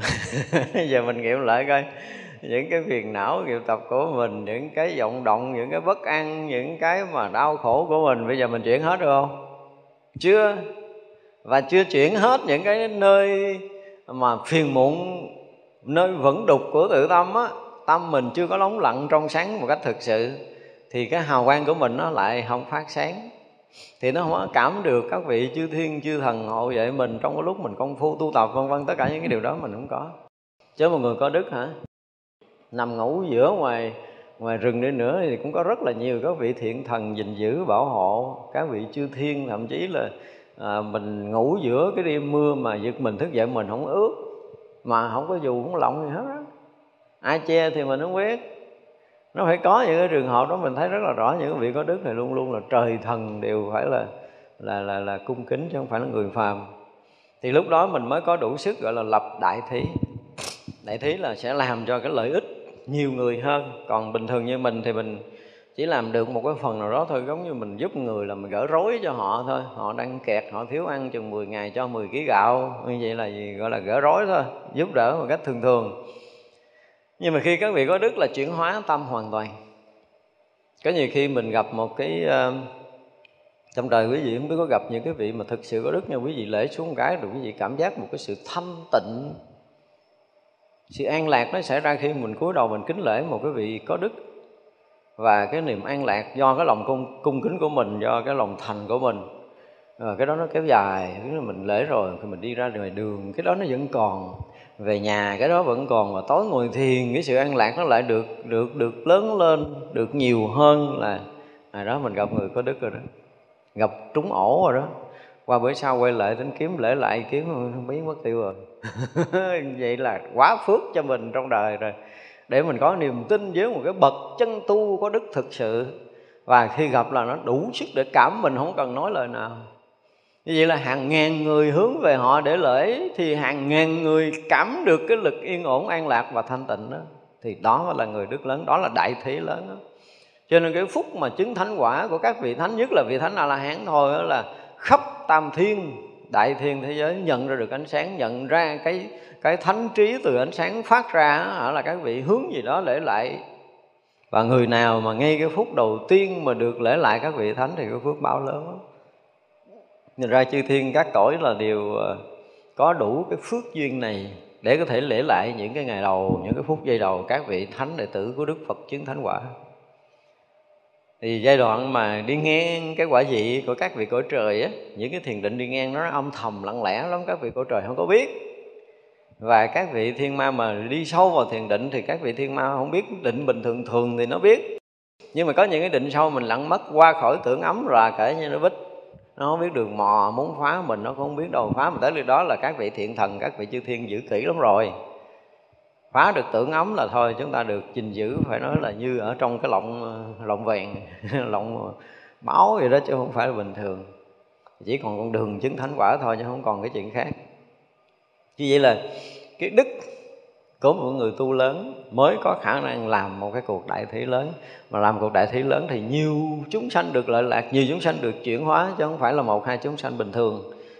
Còn như mình thì mình chỉ giúp đỡ được một cái phần nào đó thôi. Cho nên muốn được cái đức lớn đó và không có nhàm cái việc mà học hỏi cái đạo quả vô thượng chánh đẳng chánh giác, đối với việc mà phải thăng tiến, phải tu tập để chứng những cái tầng bậc, để dần dần gần thân cận với quả vị vô thượng chánh đẳng chánh giác, là mình không bao giờ mình dừng.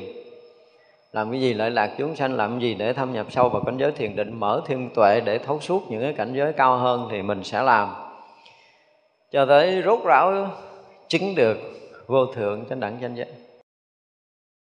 Không có vị A-la-hán nào mà khi chứng thánh trí mà không thấy rõ con đường thành Phật, hiểu không? Đây là cái việc mình phải nói rõ ràng đó nha. Ngay cả Tu Đà Hoàng là đã mang máng con đường thành Phật rồi, là không thối lui rồi. Tư Đà Hàm thì cũng đã thấy rõ hơn chút, A Na Hàm thấy rõ hơn chút, nhưng mà rõ nhất là A-la-hán. Cho nên không có cái vụ độn căng đâu nha, đừng có học cái từ này, tôi cũng không biết từ đâu luôn. Tôi đọc hồi xưa tôi nghe tôi cũng hứng hứng, nhưng bây giờ tôi thấy khó chịu lắm rồi.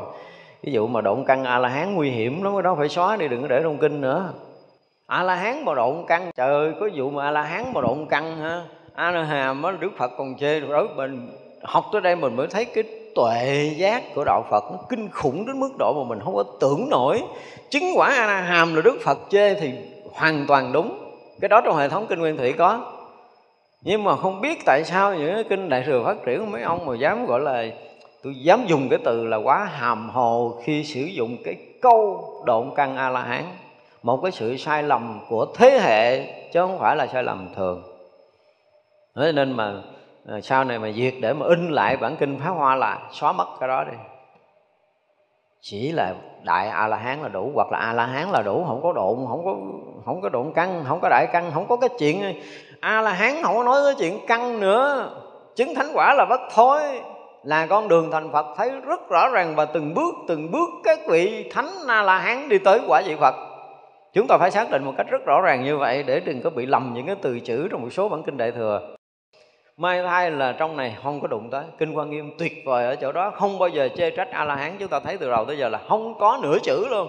Đó mới thực sự là trí tuệ. Đây là bản gốc của kinh điển Đại Thừa, đã nói lên những cái điều thực sự căn bản, thực sự rõ ràng. Từng cái tầng bậc tu chứng ở đây rất là tôn trọng. Đó, muốn cho mình trải qua tất cả những cảnh giới của trí tuệ tịch tịnh và trải qua những cảnh giới thiền định một cách rất rõ ràng và chứng những quả vị theo thứ bậc. Ở đây dụng từ là thứ bậc chứng thánh quả rõ ràng. Vì vậy là các vị đã thấy rõ những cái tầng bậc tu chứng, thấy rõ cái giá trị tu chứng của các vị bất thối A-la-hán.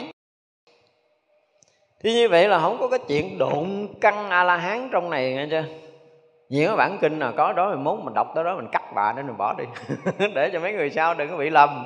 Thiệt cái tôi nói mà nếu mà tôi đọc kinh tôi gặp và độn căn A-la-hán xé rẹt, dù đó là bản kinh gì, dục nó đi để cho thế hệ sau họ đừng có bị tội. Vì nếu mà chúng ta còn một chút ý niệm mà tin có độn căn A-la-hán là chúng ta có khả năng bị xuống địa ngục ngồi vài ngàn kiếp. Câu mà độn căn A-la-hán là gây một cái sự lầm lẫn quá lớn luôn trong cái thấy nhìn của thánh quả. Mà cái này tôi nghĩ là ngoại đạo nó giả bộ nó chen câu vô để nó làm ảnh hưởng cái giá trị cao vời của cái quả thánh đạo Phật. Chắc chắn là ngoại đạo nó chen câu đó vô. Trong nguyên văn tôi dám chắc là không có câu này. Nếu mà bản văn gốc là bảo đảm không bao giờ có. Có những cái thời đại Phật giáo suy, cái ngoại đạo nó thịnh, cái nó luận bản gốc, nó dục đâu mất tiêu, cái nó chen nguyên câu này vô, qua đời sau cái người ta dịch độn căn A-la-hán. Ta thấy hay quá, Phật quở A-la-hán là hạt lép rồi nó trường lùm trong đó. Tất cả những câu nói đó là của Bà La Môn, của ngoại đạo hết đó. Không phải của đạo Phật. Phật không bao giờ rầy đệ tử kiểu đó đâu, rầy A-la-hàm có đó. A-la-hàm là gì? Còn giải đại, còn phóng dật. Phóng dật là sao? Là thấy chúng sanh khổ không cứu giúp, là thấy khổ nó cũng bình đẳng kỳ, nó tới đạt cái cảnh giới mà nó thanh tịnh tuyệt đối rồi. A-la-hàm là đạt tới cảnh giới thanh tịnh tuyệt đối rồi, họ thấy cái gì cũng thanh tịnh, thấy chúng sanh cũng thanh tịnh luôn, các cõi cũng thanh tịnh, đi vào cõi nào cũng thanh tịnh hết, mà ác con vậy đó. Chúng sanh đang trong cái chỗ bất động, bất nhiễm, bất tịnh. Cho nên là Đức Phật chê là còn bị giải đãi là không có cái cái tâm thương yêu vô bờ, vô bến, vô tận của một vị thánh A-la-hán để sẵn sàng đi khắp tất cả các cõi cứu độ chúng sanh. Thì cái chê đó là cái chê Đức Phật, hay chứ Đức Phật đâu có chê cái khác đâu. Đức Phật chê giải đãi là gì? Anh không có cái tâm thương yêu vô bờ, vô bến, vô tận chúng sanh như một vị thánh A-la-hán. Phật quở rất là đúng. Cái thứ hai là Phật chê là còn chút giải đãi, tức là không phấn đấu phá cái chỗ nguồn chấp mê lầm nhỏ nhiệm kia để lộ cái thánh trí A-la-hán ra, để thấy được cái đạo là mênh mông vô tận, đạo là bình đẳng tuyệt đối, đạo là cái chỗ chân lý toàn triệt, và cái chỗ đó nó sống động vô tận, chỗ đó có thể chuyển hóa được cái năng lực của đạo lý, có thể chuyển hóa được tất cả chúng sanh muôn loài. A-la-hàm chưa chứng nhập chỗ này, Phật chỉ quở chừng đó thôi, hai cái đúng không? Còn giải đại. Chứ còn tôi chưa thấy Phật quở các vị A-la-hán trong hệ thống kinh Nguyên Thủy, không có. Ừ, vị nào từ xa mà chứng A-la-hán Đức Phật ngồi đây khen liền. Đức Phật rõ ràng lắm, không phải như mấy thằng cha rồi, cha độn độn nữa rồi xuống độn mười tám tầng địa ngục ở dưới mất rồi.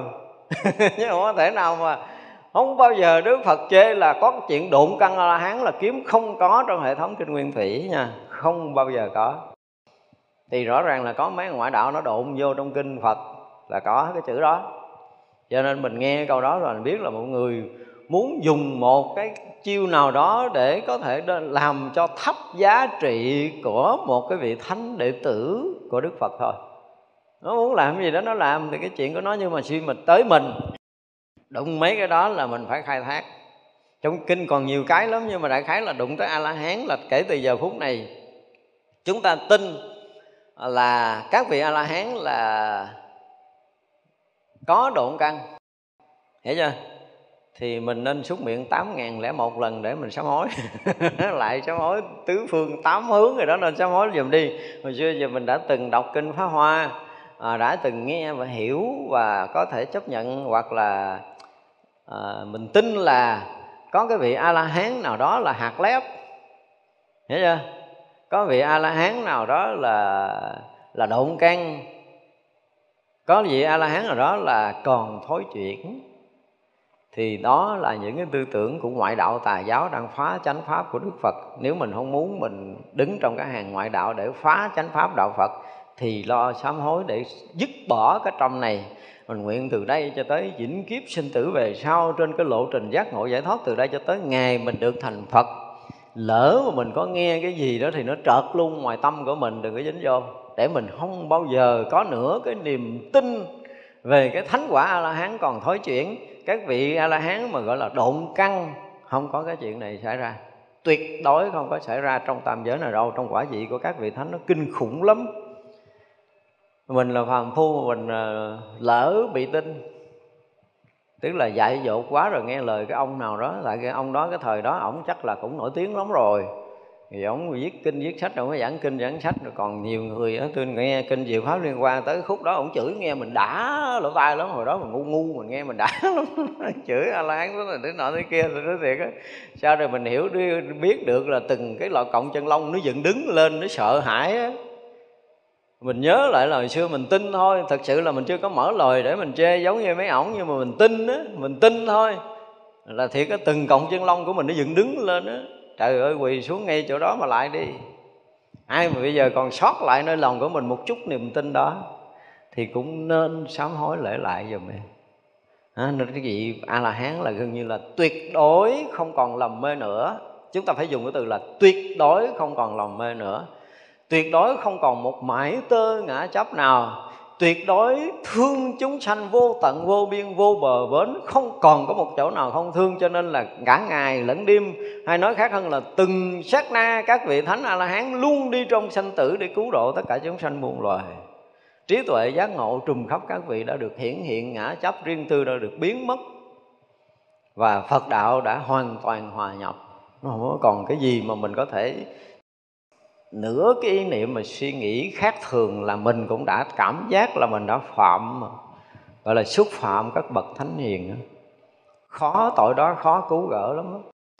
Cho nên xưa giờ mà lỡ có ai tụng kinh Pháp Hoa, ai tụng kinh Pháp Hoa thường thường mà gặp cái vụ độn căn A-la-hán, đại căn A-la-hán là hạt lép, là cái người là cái cây bị đứt đầu, không có cái gì gì hết, là nên sám hối dùm đi, hả chưa? Kinh khủng lắm, không có đơn giản cái thánh vị A-la-hán đâu. Vậy là cái bố thí lớn là phải là những cái vị có đức lớn. Có đức lớn mới có năng lực lớn, mới có trí tuệ lớn, mới có tình thương lớn, mới có bố thí lớn. Chúng ta phải thấy như vậy, có trí tuệ lớn, có tình thương lớn mới có bố thí lớn. Còn mình nói bây giờ mình có gạt bỏ cái riêng tư, mình gạt không có được. Thì mình khi mình không gạt được bản ngã mình ra thì mình làm cái này cũng vì mình, cái kia cũng vì mình hà. Chứ mình không có thể trọn vẹn vì tất cả chúng sanh đâu, tại vì mình chưa hết cái chấp ngã đó. Mình cố gắng mình sống vị tha thôi, chứ mình chưa có thực sự hoàn toàn là người vị tha. Cho nên gọi là cái việc bố thí lớn mình chưa có. Phải nói thật như vậy, dù là bây giờ mình cho hết cái thế gian này, bao nhiêu tiền của mình lấy ra mình cho hết, mình cả đời mình hy sinh tất cả mọi việc cho cái lợi ích tất cả chúng sanh, nhưng mà cũng nhỏ xíu, nhỏ xíu à, không bằng đó hả. Một sát na các vị thánh phá vỡ sinh tử, phá vỡ cái ngã chấp, phá vỡ cái vô minh, chói sáng cái pháp giới này. Chúng tôi dùng từ là chói sáng liền thì ngộ lắm, chói sáng, rực sáng liền cả các pháp giới mênh mông này.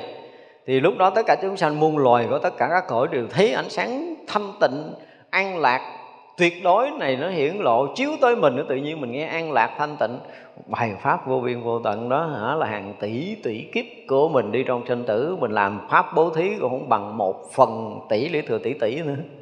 Kinh khủng như vậy. Phút giây nhập đạo thôi là phút đại thị, một phút chuyển pháp luân vô tận mà chưa từng có cái bài pháp nào có thể hơn.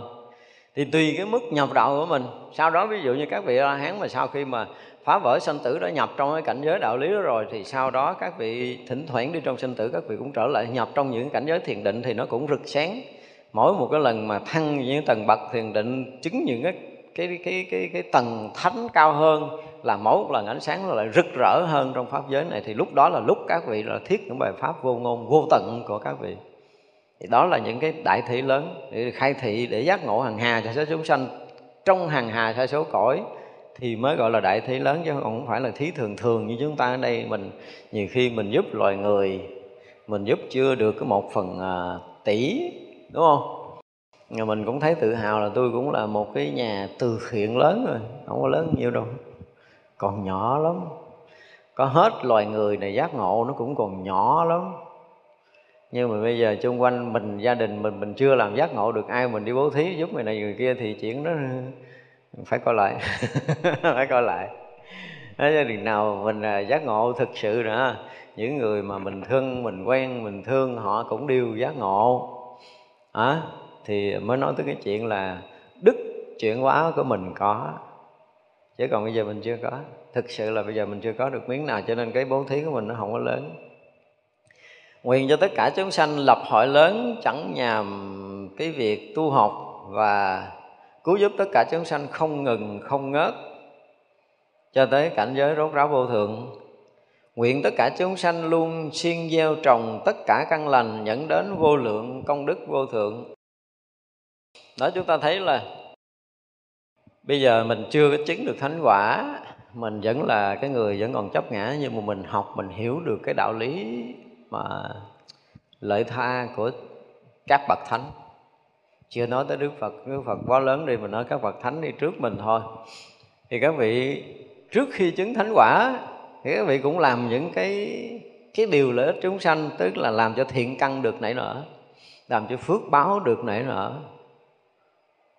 Thì như vậy mới chứng được lần lần mới mới gọi là trọn vẹn cái phước báo rồi ha, rồi cái đạo đức, rồi mới được đi sâu vào những cảnh giới thiền định, rồi mới phá vỡ được những cái lò mê trong những cái kiết sử của mình và mới bắt đầu chứng thánh. Thì như vậy là ở đây các vị Bồ Tát muốn cho mình là siêng năng để mà gieo trồng cái căn lành đối với tất cả các loài. Ví dụ nha, bây giờ mình không có điều kiện, mình mình đi cái mình có tiền, mình có thể giúp được năm ba trăm người ở đâu đó mà mình hoàn toàn mình không biết mặt, đến là mình tại vì mình không thể đi được, trong hoàn cảnh dịch này mình không đi được, nhưng mà tiền mình lại tới được năm trăm người để cứu được năm trăm người thoát cơn đói, thoát cơn bệnh gì đó. Thì đó là cái cách mình gieo duyên với chúng sanh đó, mà mình rõ ràng mình không biết mặt. Sau đó trong sanh tử mấy kiếp tới cái mình gặp lại họ, tự nhiên họ gặp mình cái họ cũng thương mình, họ cho mời mình vô nhà ăn cơm uống trà một bữa. Mình gieo duyên rồi đó mà nó không biết. Mà chúng sanh thấy tự nhiên cảm tình họ, ví dụ như họ được thoát cái cái nạn, cái nơi lòng của họ cũng nghĩ tới cái chuyện là cảm ơn cái người giúp mình, mà đâu có biết người cha đó là ai ở đâu đâu, không biết. Thì như vậy là chúng ta phải siêng năng làm những cái này để gieo trồng những căn lành vô lượng vô số tất cả chúng sanh, mà gần như mình à, bây giờ thì mình không có thấy. Rồi tới hồi mình chứng quả mình thấy họ là à, cách đây tám ngàn bốn trăm kiếp gì đó, họ là cha mình, họ là mẹ mình đâu á. Giờ mình không thấy nổi đâu. Rồi tới hồi mình chứng cỡ cỡ mà à, Ana Hàm là mình thấy cũng nhiều nhiều rồi. Nhiều nhiều cũng thấy số người đó từng là cha, là mẹ, là anh, là em, là người ơn, là thầy, cái gì đó là bạn của mình, là người thân của mình. Cũng có thể thấy đó là kẻ thù để rồi giết mình mấy ngàn kiếp mà giết hoài giết không được. Và bây giờ là mình nhìn thấy họ cái mình không có thù hằn nữa. Hiểu không? Nhưng mà không có thù hằn chưa phải là thánh. Ồ, mình thấy cái hay đó. Bởi vì Đức Phật chê A La Hán giải đãi là vậy đó. Không có thù, không bao giờ còn ý niệm thù hằn nữa. Nhìn thấy họ rất là thanh tịnh như một cái người à, thân của mình. Họ thấy bình đẳng vậy luôn á, không có khởi niệm hết đó. Nhưng mà vừa chứng thánh quả A La Hán là thương họ vô bờ, vô bến, vô tận, vô biên, hớ kỳ gì đó. Và muốn giúp họ được giác ngộ. Không nói là xóa bỏ, tại lúc đó không có nói là xóa bỏ nữa, là do thánh trí và lòng từ nó thấy khác, chứ không phải là hồi xưa hồi xưa hồi mình chưa chứng thánh quả là mình thấy kẻ thù rồi mình quán nó cái này quán cái kia để mình thương nó, phải không? À, nhưng mà giờ không có nữa, không có chuyện đó. Cái hay của một cái vị thánh nó không còn là quán tưởng để xả ly. Hồi phàm phu như mình, mình ngu ngu như mình, mình giận rồi mình kìm cách để mình giải hòa. Nhưng mà khi chứng thánh quả không còn cái đó. Thánh trí hiện tới đâu là tình thương hiện tới đó. Nó không có cái chuyện mà hồi xưa mày mày giết tao mà tao độ mày từ từ, không có chuyện này. Thậm chí là người đó được độ trước nữa. Và nếu như mình phát khởi cái thiện căn như bây giờ, mình chưa chứng thánh quả phát khởi thiện căn, đúng không? Thì vậy là mình nguyện cho tất cả các oan gia tái chủ, những kẻ mà đã thù hằn mình hoặc là mình đã gieo thù hằn với họ sẽ được cái duyên gặp mình trong pháp hội đầu tiên sau khi mà chứng thánh quả để mà độ họ trước. Ngon vậy đó là mới là ngon.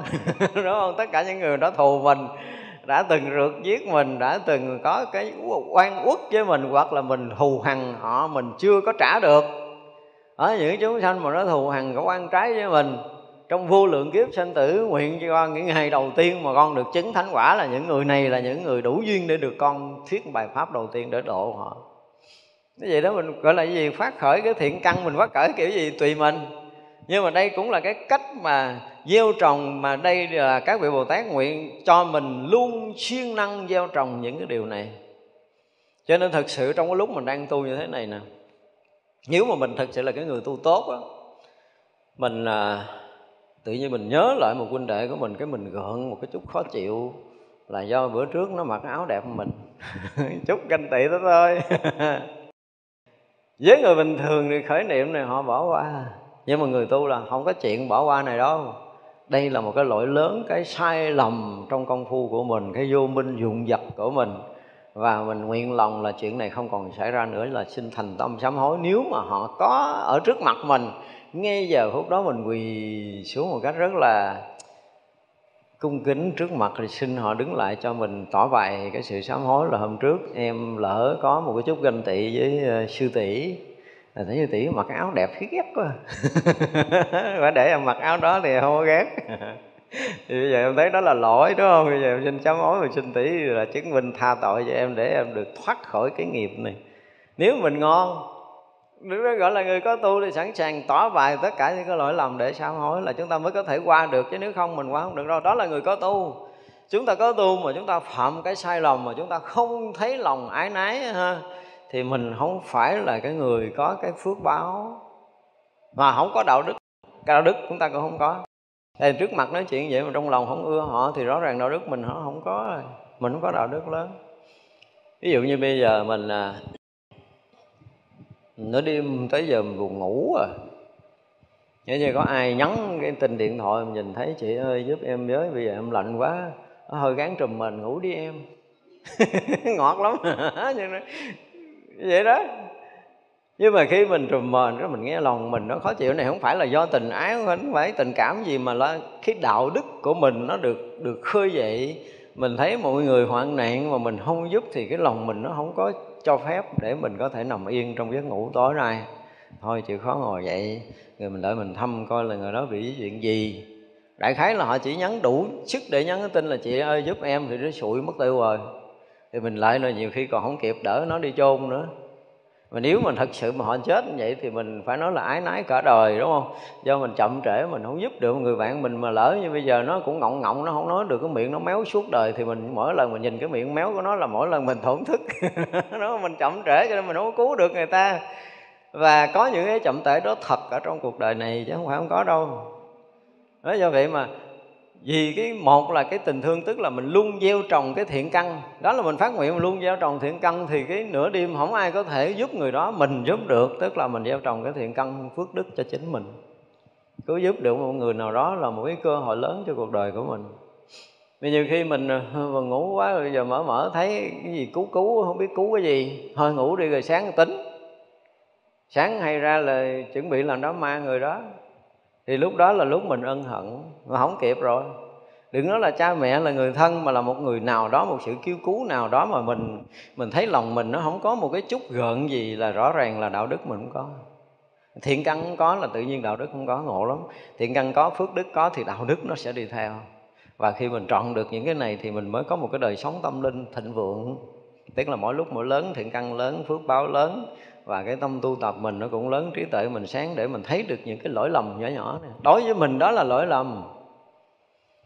Mình nghe một người ho, và họ ho xong họ thở không nổi, mình nói bà này chắc có trúng gió mà ho lớn quá khó ngủ.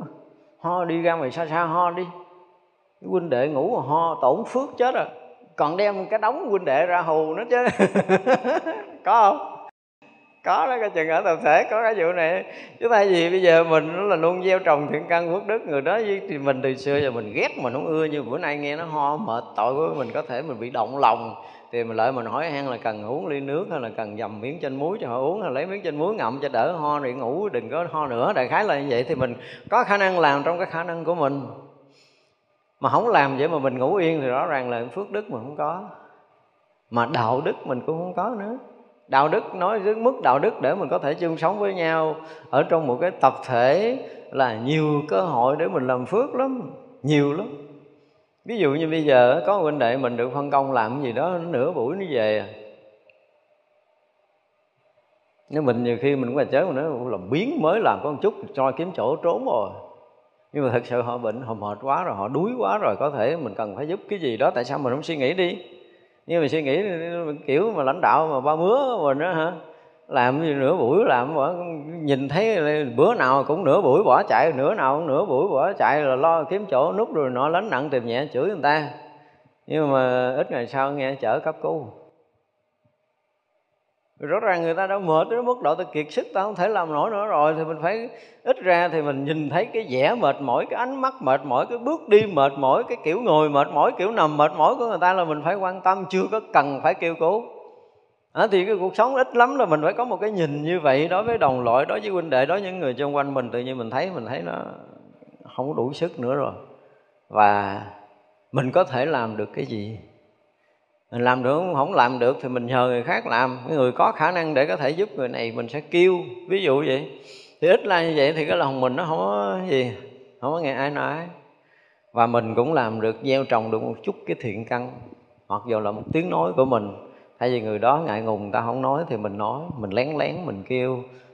Hoặc là là cái gì đó lợi so dịu, rồi họ, họ bị sốt mình cho họ ly sắn dây, mình chỉ họ cách trùm mền, cách thở gì đó rồi. Rồi họ thở xong rồi mình kiếm cái khăn cho họ lao người, rồi họ mình đợi cho họ khỏe thật sự rồi mình mới nghỉ. Ít lắm là phải có một chút xíu gì đó trong tình người, trong cuộc sống để mình dung bồi cái đạo đức của mình. Nhưng mà cái này mình bị, phải nói là gì? Bị chó tha rồi mất tiêu rồi. Thiệt á, tôi thấy nhiều huynh đệ sống gần mấy cái này không có. Mình thấy nó cũng buồn cho cái tình người.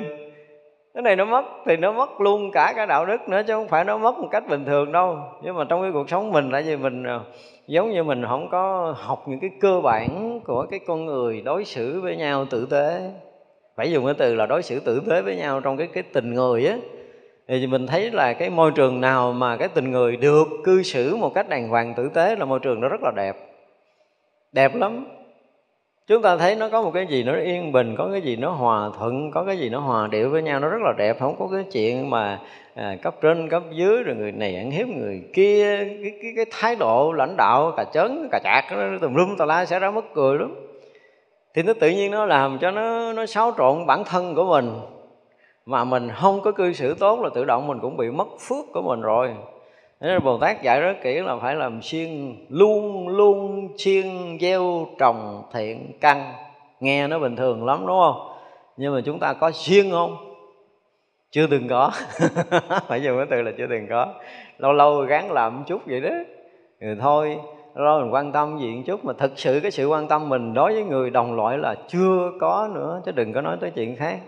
Ngay cả những người mà gọi là giao cái trách nhiệm để có thể giúp huynh đệ mình mà họ làm còn không tròn. Chỉ vì là mình không biết mình sống với cái tâm gì á. Thật ra là thiện căn không lớn, phước đức không lớn, thì đạo đức mình không có, cho nên thiền định mình không có dễ gì đi sâu. Mà không đi sâu vào thiền định thì không phá vỡ những cái tầng vọng chấp sâu kín ở nơi tâm của mình. Mà không phá vỡ được nó thì trí huệ nó không có sinh. Thế vậy những cái tầng vọng chấp mà sâu tận nơi tâm mình phá vỡ thì tự động mình có tuệ giác, lạ lắm. Mà không có cái đó là cái việc mà trí tuệ rất là khó. Cho nên gieo trồng uh, căn lành cho tới gì? Vô lượng công đức.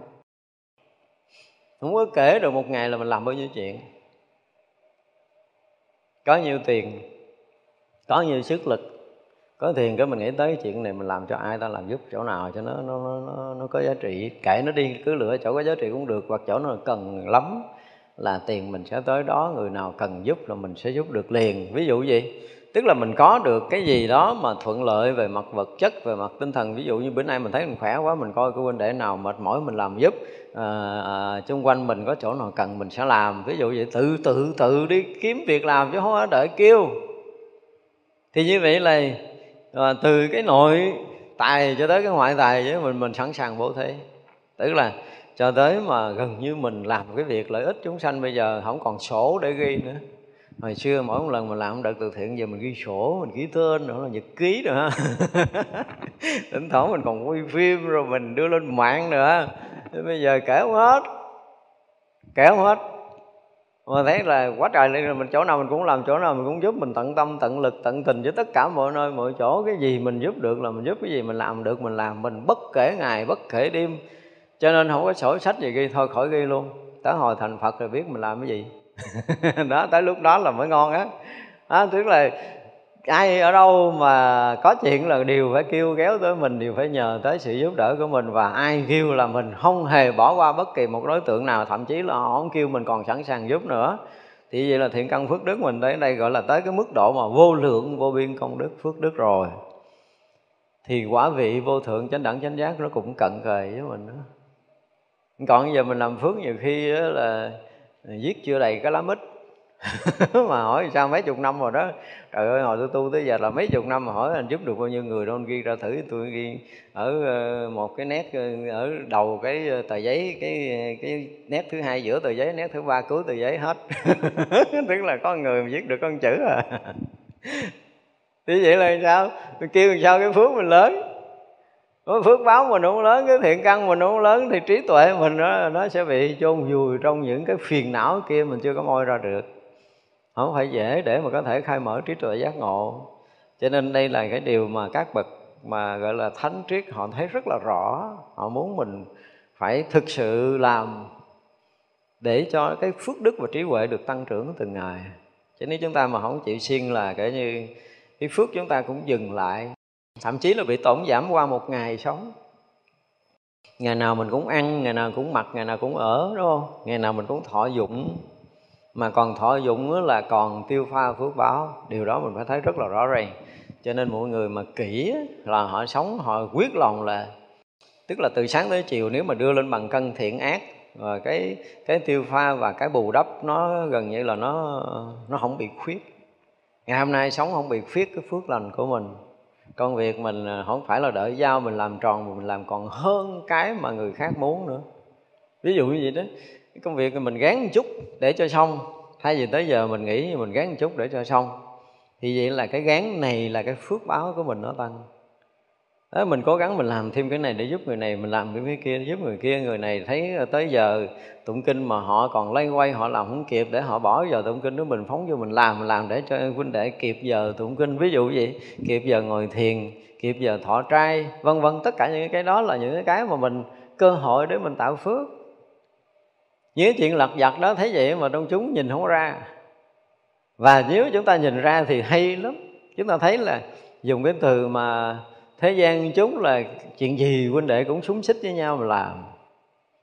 Làm trong cái tinh thần trương trợ giúp đỡ với nhau, chứ không phải vì trách nhiệm. Không, cái này không còn trách nhiệm nữa. Tại vì cái chuyện này là là luôn luôn gieo trồng thiện căn phước đức mà. Cho nên là cơ hội để mình có thể gặt hái được cái phước lành về cho mình là mình phải làm. Trong, mình đương nhiên là trong giai đoạn chấp ngã, mình muốn cho cái, cái việc lớn lên của mình là cái phước đức và cái trí huệ. Luôn luôn là mình phải có, phải dùng cái từ là mình chăm chút từng giờ từng khắc để mà làm cho hai cái này nó lớn lên. Và khi lớn được phước đức, lớn được trí huệ, lớn được đạo đức của mình thì cái công phu thiền định mình nó sẽ lớn lên, và mình sẽ vượt qua những cái vướng mắc trong sanh tử này. Nguyện cho tất cả chúng sanh thường được chư Phật khen ngợi, làm đại thí chủ cho thế gian, đầy đủ công đức, ban bố sự vui vô thượng khắp thập phương pháp giới. Nghe cái đoạn đầu á mình là cái gì? À, vị đại thí trên thế gian đầy đủ phước báo, rồi là được chư Phật khen ngợi. Nếu mà dừng ngang đó thì mình thấy mình ngon lắm. Nhưng mà đoạn sau thì khác, đoạn sau là cái gì? À, được chư Phật khen ngợi, mình là vị đại thí chủ thế gian vì sao? Vì mình đã đầy đủ công đức ban bố sự vui vô thượng khắp pháp giới này. Tới đó Phật mới khen rồi nha. Nếu mình không có khả năng ban bố cái sự vui, vui không có nghĩa là sự vui bình thường trong cái chuyện vật chất, mà sự vui vô thượng của Niết Bàn ở trong khắp pháp giới mười phương này thì mới được chư Phật khen ngợi. Sự vui của một cái chúng sanh vượt thoát cái sinh tử luân hồi. Nếu chúng ta làm được điều này thì chư Phật mới khen ngợi. Còn mình làm gì chư Phật cũng, cũng biết, nhưng mà không có dùng cái từ là khen ngợi đâu. Thì cái chính của Đức Phật là muốn cứu thoát một chúng sanh ra khỏi cái lòng mê sanh tử. Đó là cái chính của Đức Phật.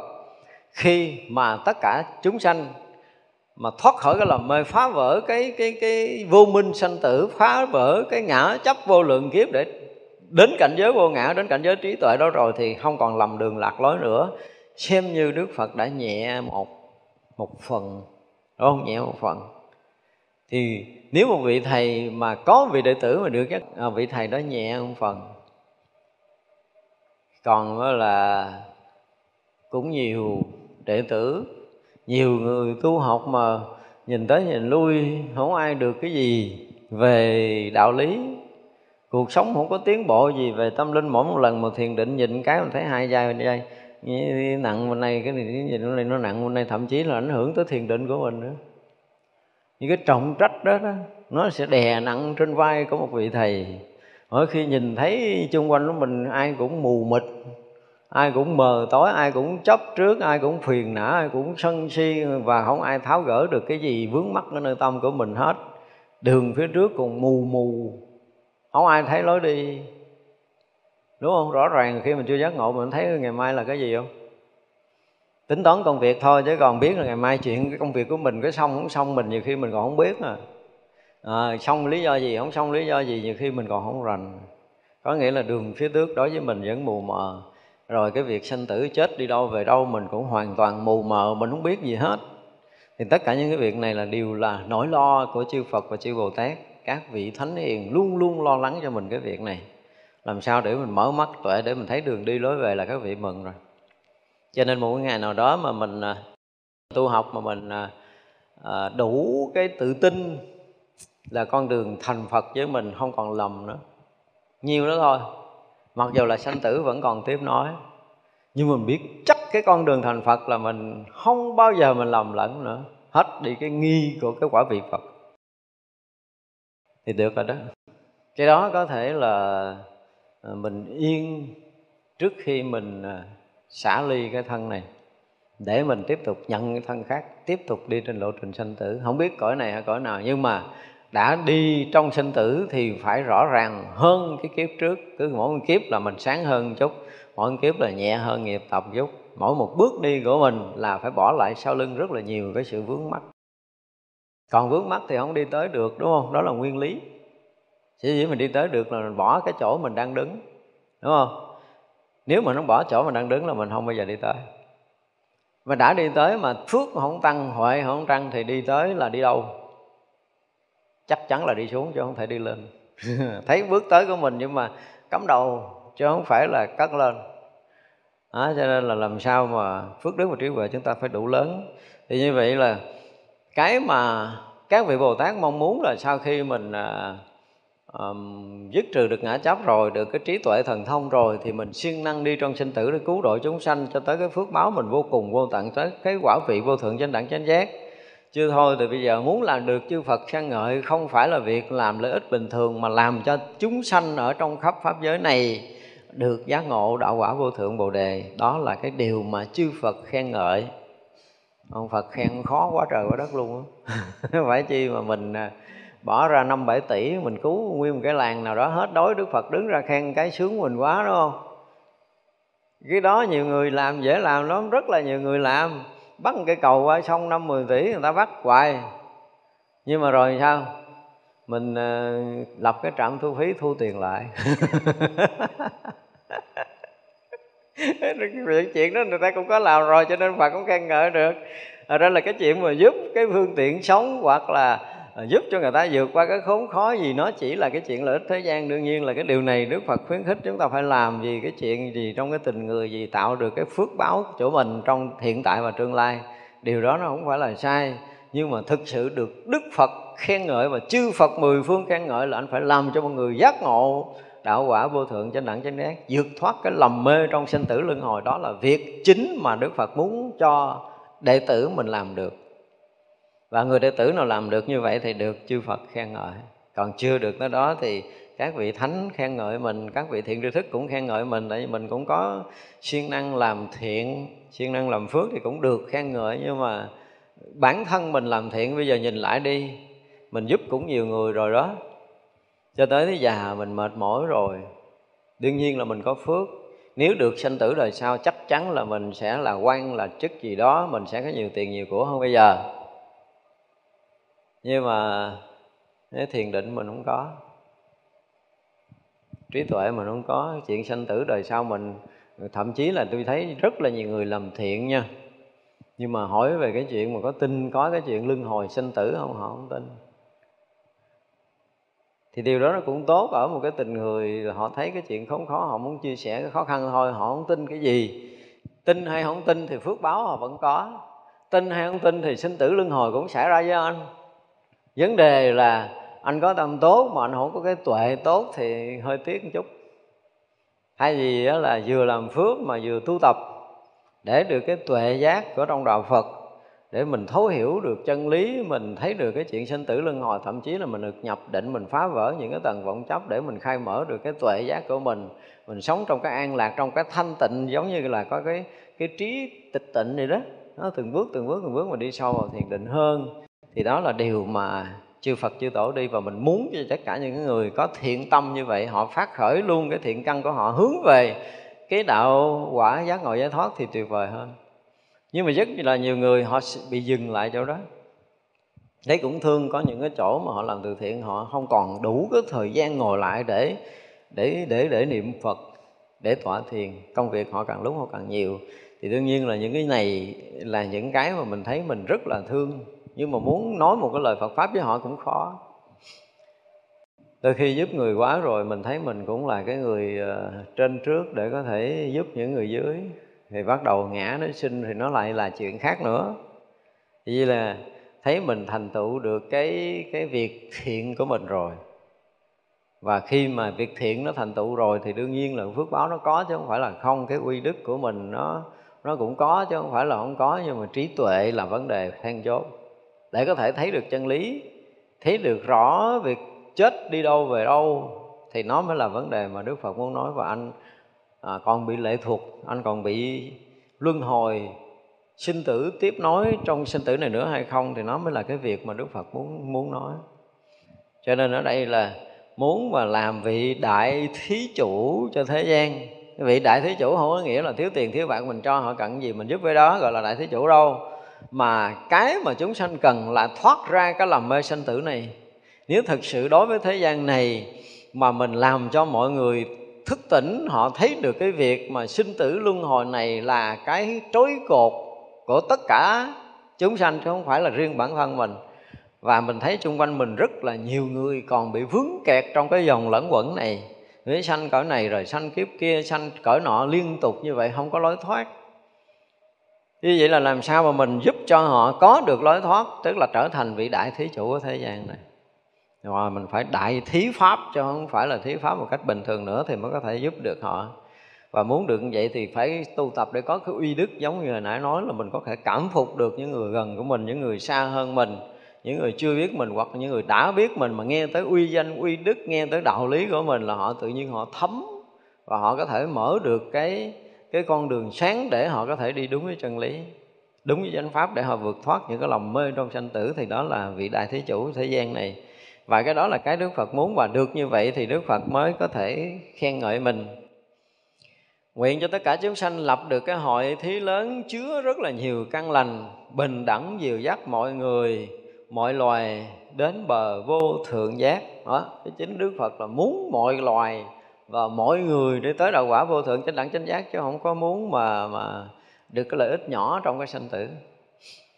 Đương nhiên là trong cuộc sống này họ cũng cần ăn, cần mặc, cần một đời sống nó thuận lợi, nó đầy đủ. Và khi mà họ thiếu những cái điều này và họ cần cái sự trợ giúp là mình trợ giúp. Và khi trợ giúp thì kèm theo tình thương, kèm theo cái tâm lực, kèm theo cái nguyện lực chuyển hóa nữa. Ba cái, à, mình thương họ mình mới giúp, đó là cái chuyện của đạo Phật rồi. Nhưng mà cái tâm lực, cái tâm tu tập, cái nội lực, đạo lý của mình hướng về họ để mình chuyển tâm họ, và thêm cái nguyện lực để cứu thoát họ khỏi làm mê sinh tử luân hồi này.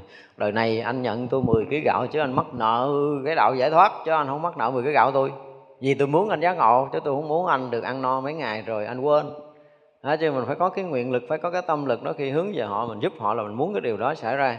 Và cái duyên mình gieo với họ là gieo cái đạo quả giác ngộ giải thoát, mặc dầu nó là cái túi gạo, mặc dầu nó là cái bó rau hay là cái số tiền hay là cái nhà ở cái gì gì đó, nhưng mà kèm theo cái tâm của mình là cái tâm cứu thoát họ khỏi sanh tử.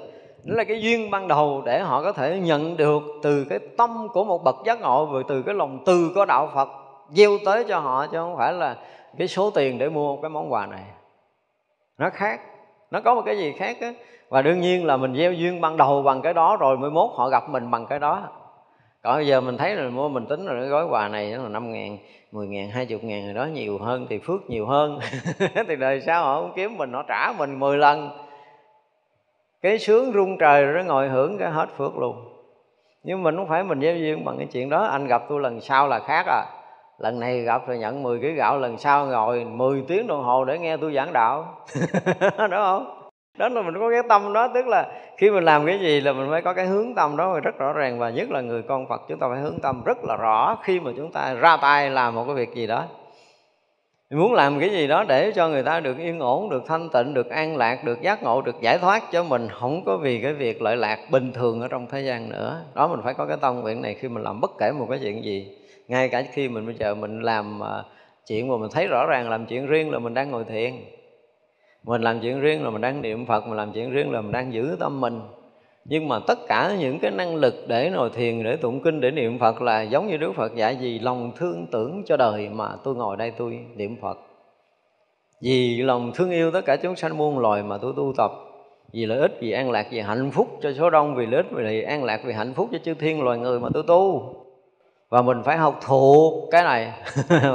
Phải lẩm nhẩm cái này cho tới khi mà tự lòng mình phát khởi cái tình thương thật sự đối với cuộc đời này, đối với chúng sanh muôn loài, thì lúc đó là nó trở thành cái nguyện, trở thành cái lực, trở thành cái nguyện lực của mình rồi.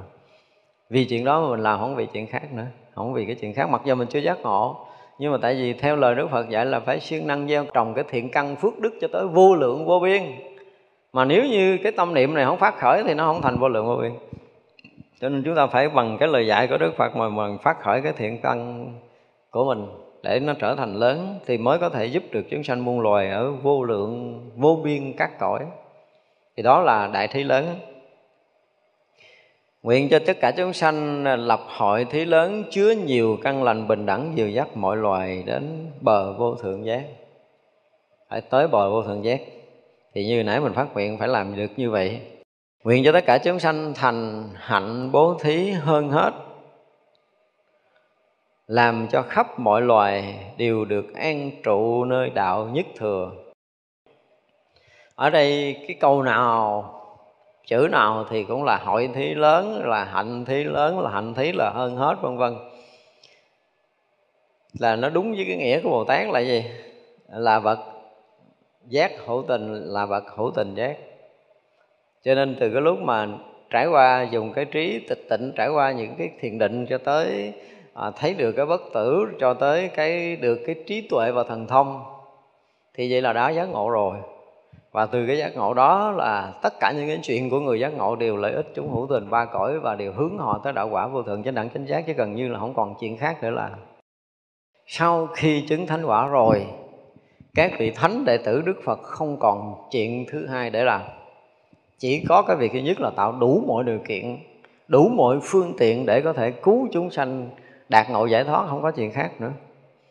Và như vậy là mình muốn kết nối, muốn câu thông với cái tâm từ của chư vị Bồ Tát, chư vị Thánh Hiền, thì mình cũng phải sao? Phải mở tâm để đón nhận cái tình thương yêu và cái trí tuệ của các vị đang hướng về mình, để mình mỗi ngày mỗi thấy được cái lỗi lầm của mình, những cái mà dính mắc của mình, những cái sai trái của mình, và mình dứt khoát là không còn phạm những lỗi lầm sai trái và vướng mắc đó nữa, để cái tâm mình nó hoàn toàn yên ổn, an lạc, thanh tịnh.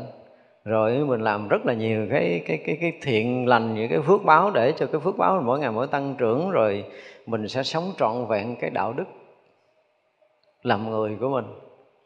Thì khi một người mà có thiện căn, mình có phước báo rồi có đạo đức, thì chắc chắn là thiền định sẽ có. Người thiền bữa nào cũng nhập định hết, muốn nhập định mấy ngày thì nhập à, tới lúc đó là ngon rồi đó, đúng không?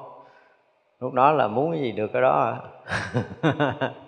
Đó thì như vậy là mình bắt đầu mình muốn thấu hiểu chân lý của chư Phật, muốn là hòa nhập vào cảnh giới giác ngộ giải thoát hoàn toàn, thì càng lúc mình đi sâu vào thiền định, nó thấy những cái lỗi lầm chấp trước trong thiền định, để mình đi sâu đi sâu để mình trải qua tất cả những cảnh giới thiền định, để khai mở tất cả những cái cảnh giới trí tuệ, để khi nào có đầy đủ trí tuệ và thần thông đạt cảnh giới giác ngộ giải thoát hoàn toàn, thì lúc đó là xong việc riêng của mình.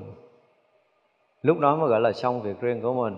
Nhưng mà việc của một chúng sanh là việc của Pháp giới, cho nên khắp Pháp giới chúng sanh này chưa có xong, mà mình xong trước, mình đã tới đích rồi, thì vậy là mình sẽ làm cho Pháp giới này tới nơi, tới chốn giác ngộ giải thoát giống như mình, thì mới tròn cái tâm nguyện của một vị giác ngộ ở trong Đạo Phật. Thì đó là những cái điều mà chúng ta thấy là các vị giác ngộ luôn luôn làm, đã làm, đang làm và là mãi mãi làm. Thì mình mong rằng mình sẽ kết nối câu thông được với cái tâm nguyện, với cái trí tuệ và lòng từ của chư Phật, chư Bồ Tát. Mỗi một ngày mình sống là mỗi một ngày mình sống đúng với những cái điều mà chư Phật, chư Bồ Tát đang đang làm, đã làm và mong chờ chúng ta. Thì chỉ cần chúng ta kết nối câu thông để chúng ta đi đúng đường, đó là mỗi ngày phước báo và trí tuệ chúng ta mỗi thăng tiến, cho tới khi chúng ta hoàn toàn giác ngộ giải thoát là chúng ta mới xong việc. Chưa được như vậy thì biết việc mình chưa xong, mà việc mình chưa xong thì phải phấn đấu, chứ đừng có đừng có lười mỏi. À, rất mong là mọi người uh, còn sống tiếp, tức là còn sống còn an lạc. Và mỗi một ngày, một giờ sống là mỗi một ngày, một giờ chúng ta tăng trưởng phước đức và trí huệ của mình để sớm đạt ngộ giải thoát ngay trong đời này. Nam Mô Bổn Sư Thích Ca Mâu Ni Phật. Chúng ta chấp tay hồi hướng cho nghĩ. Chúng sanh vô biên thể nguyện độ phiền não vô tận thể nguyện đoạn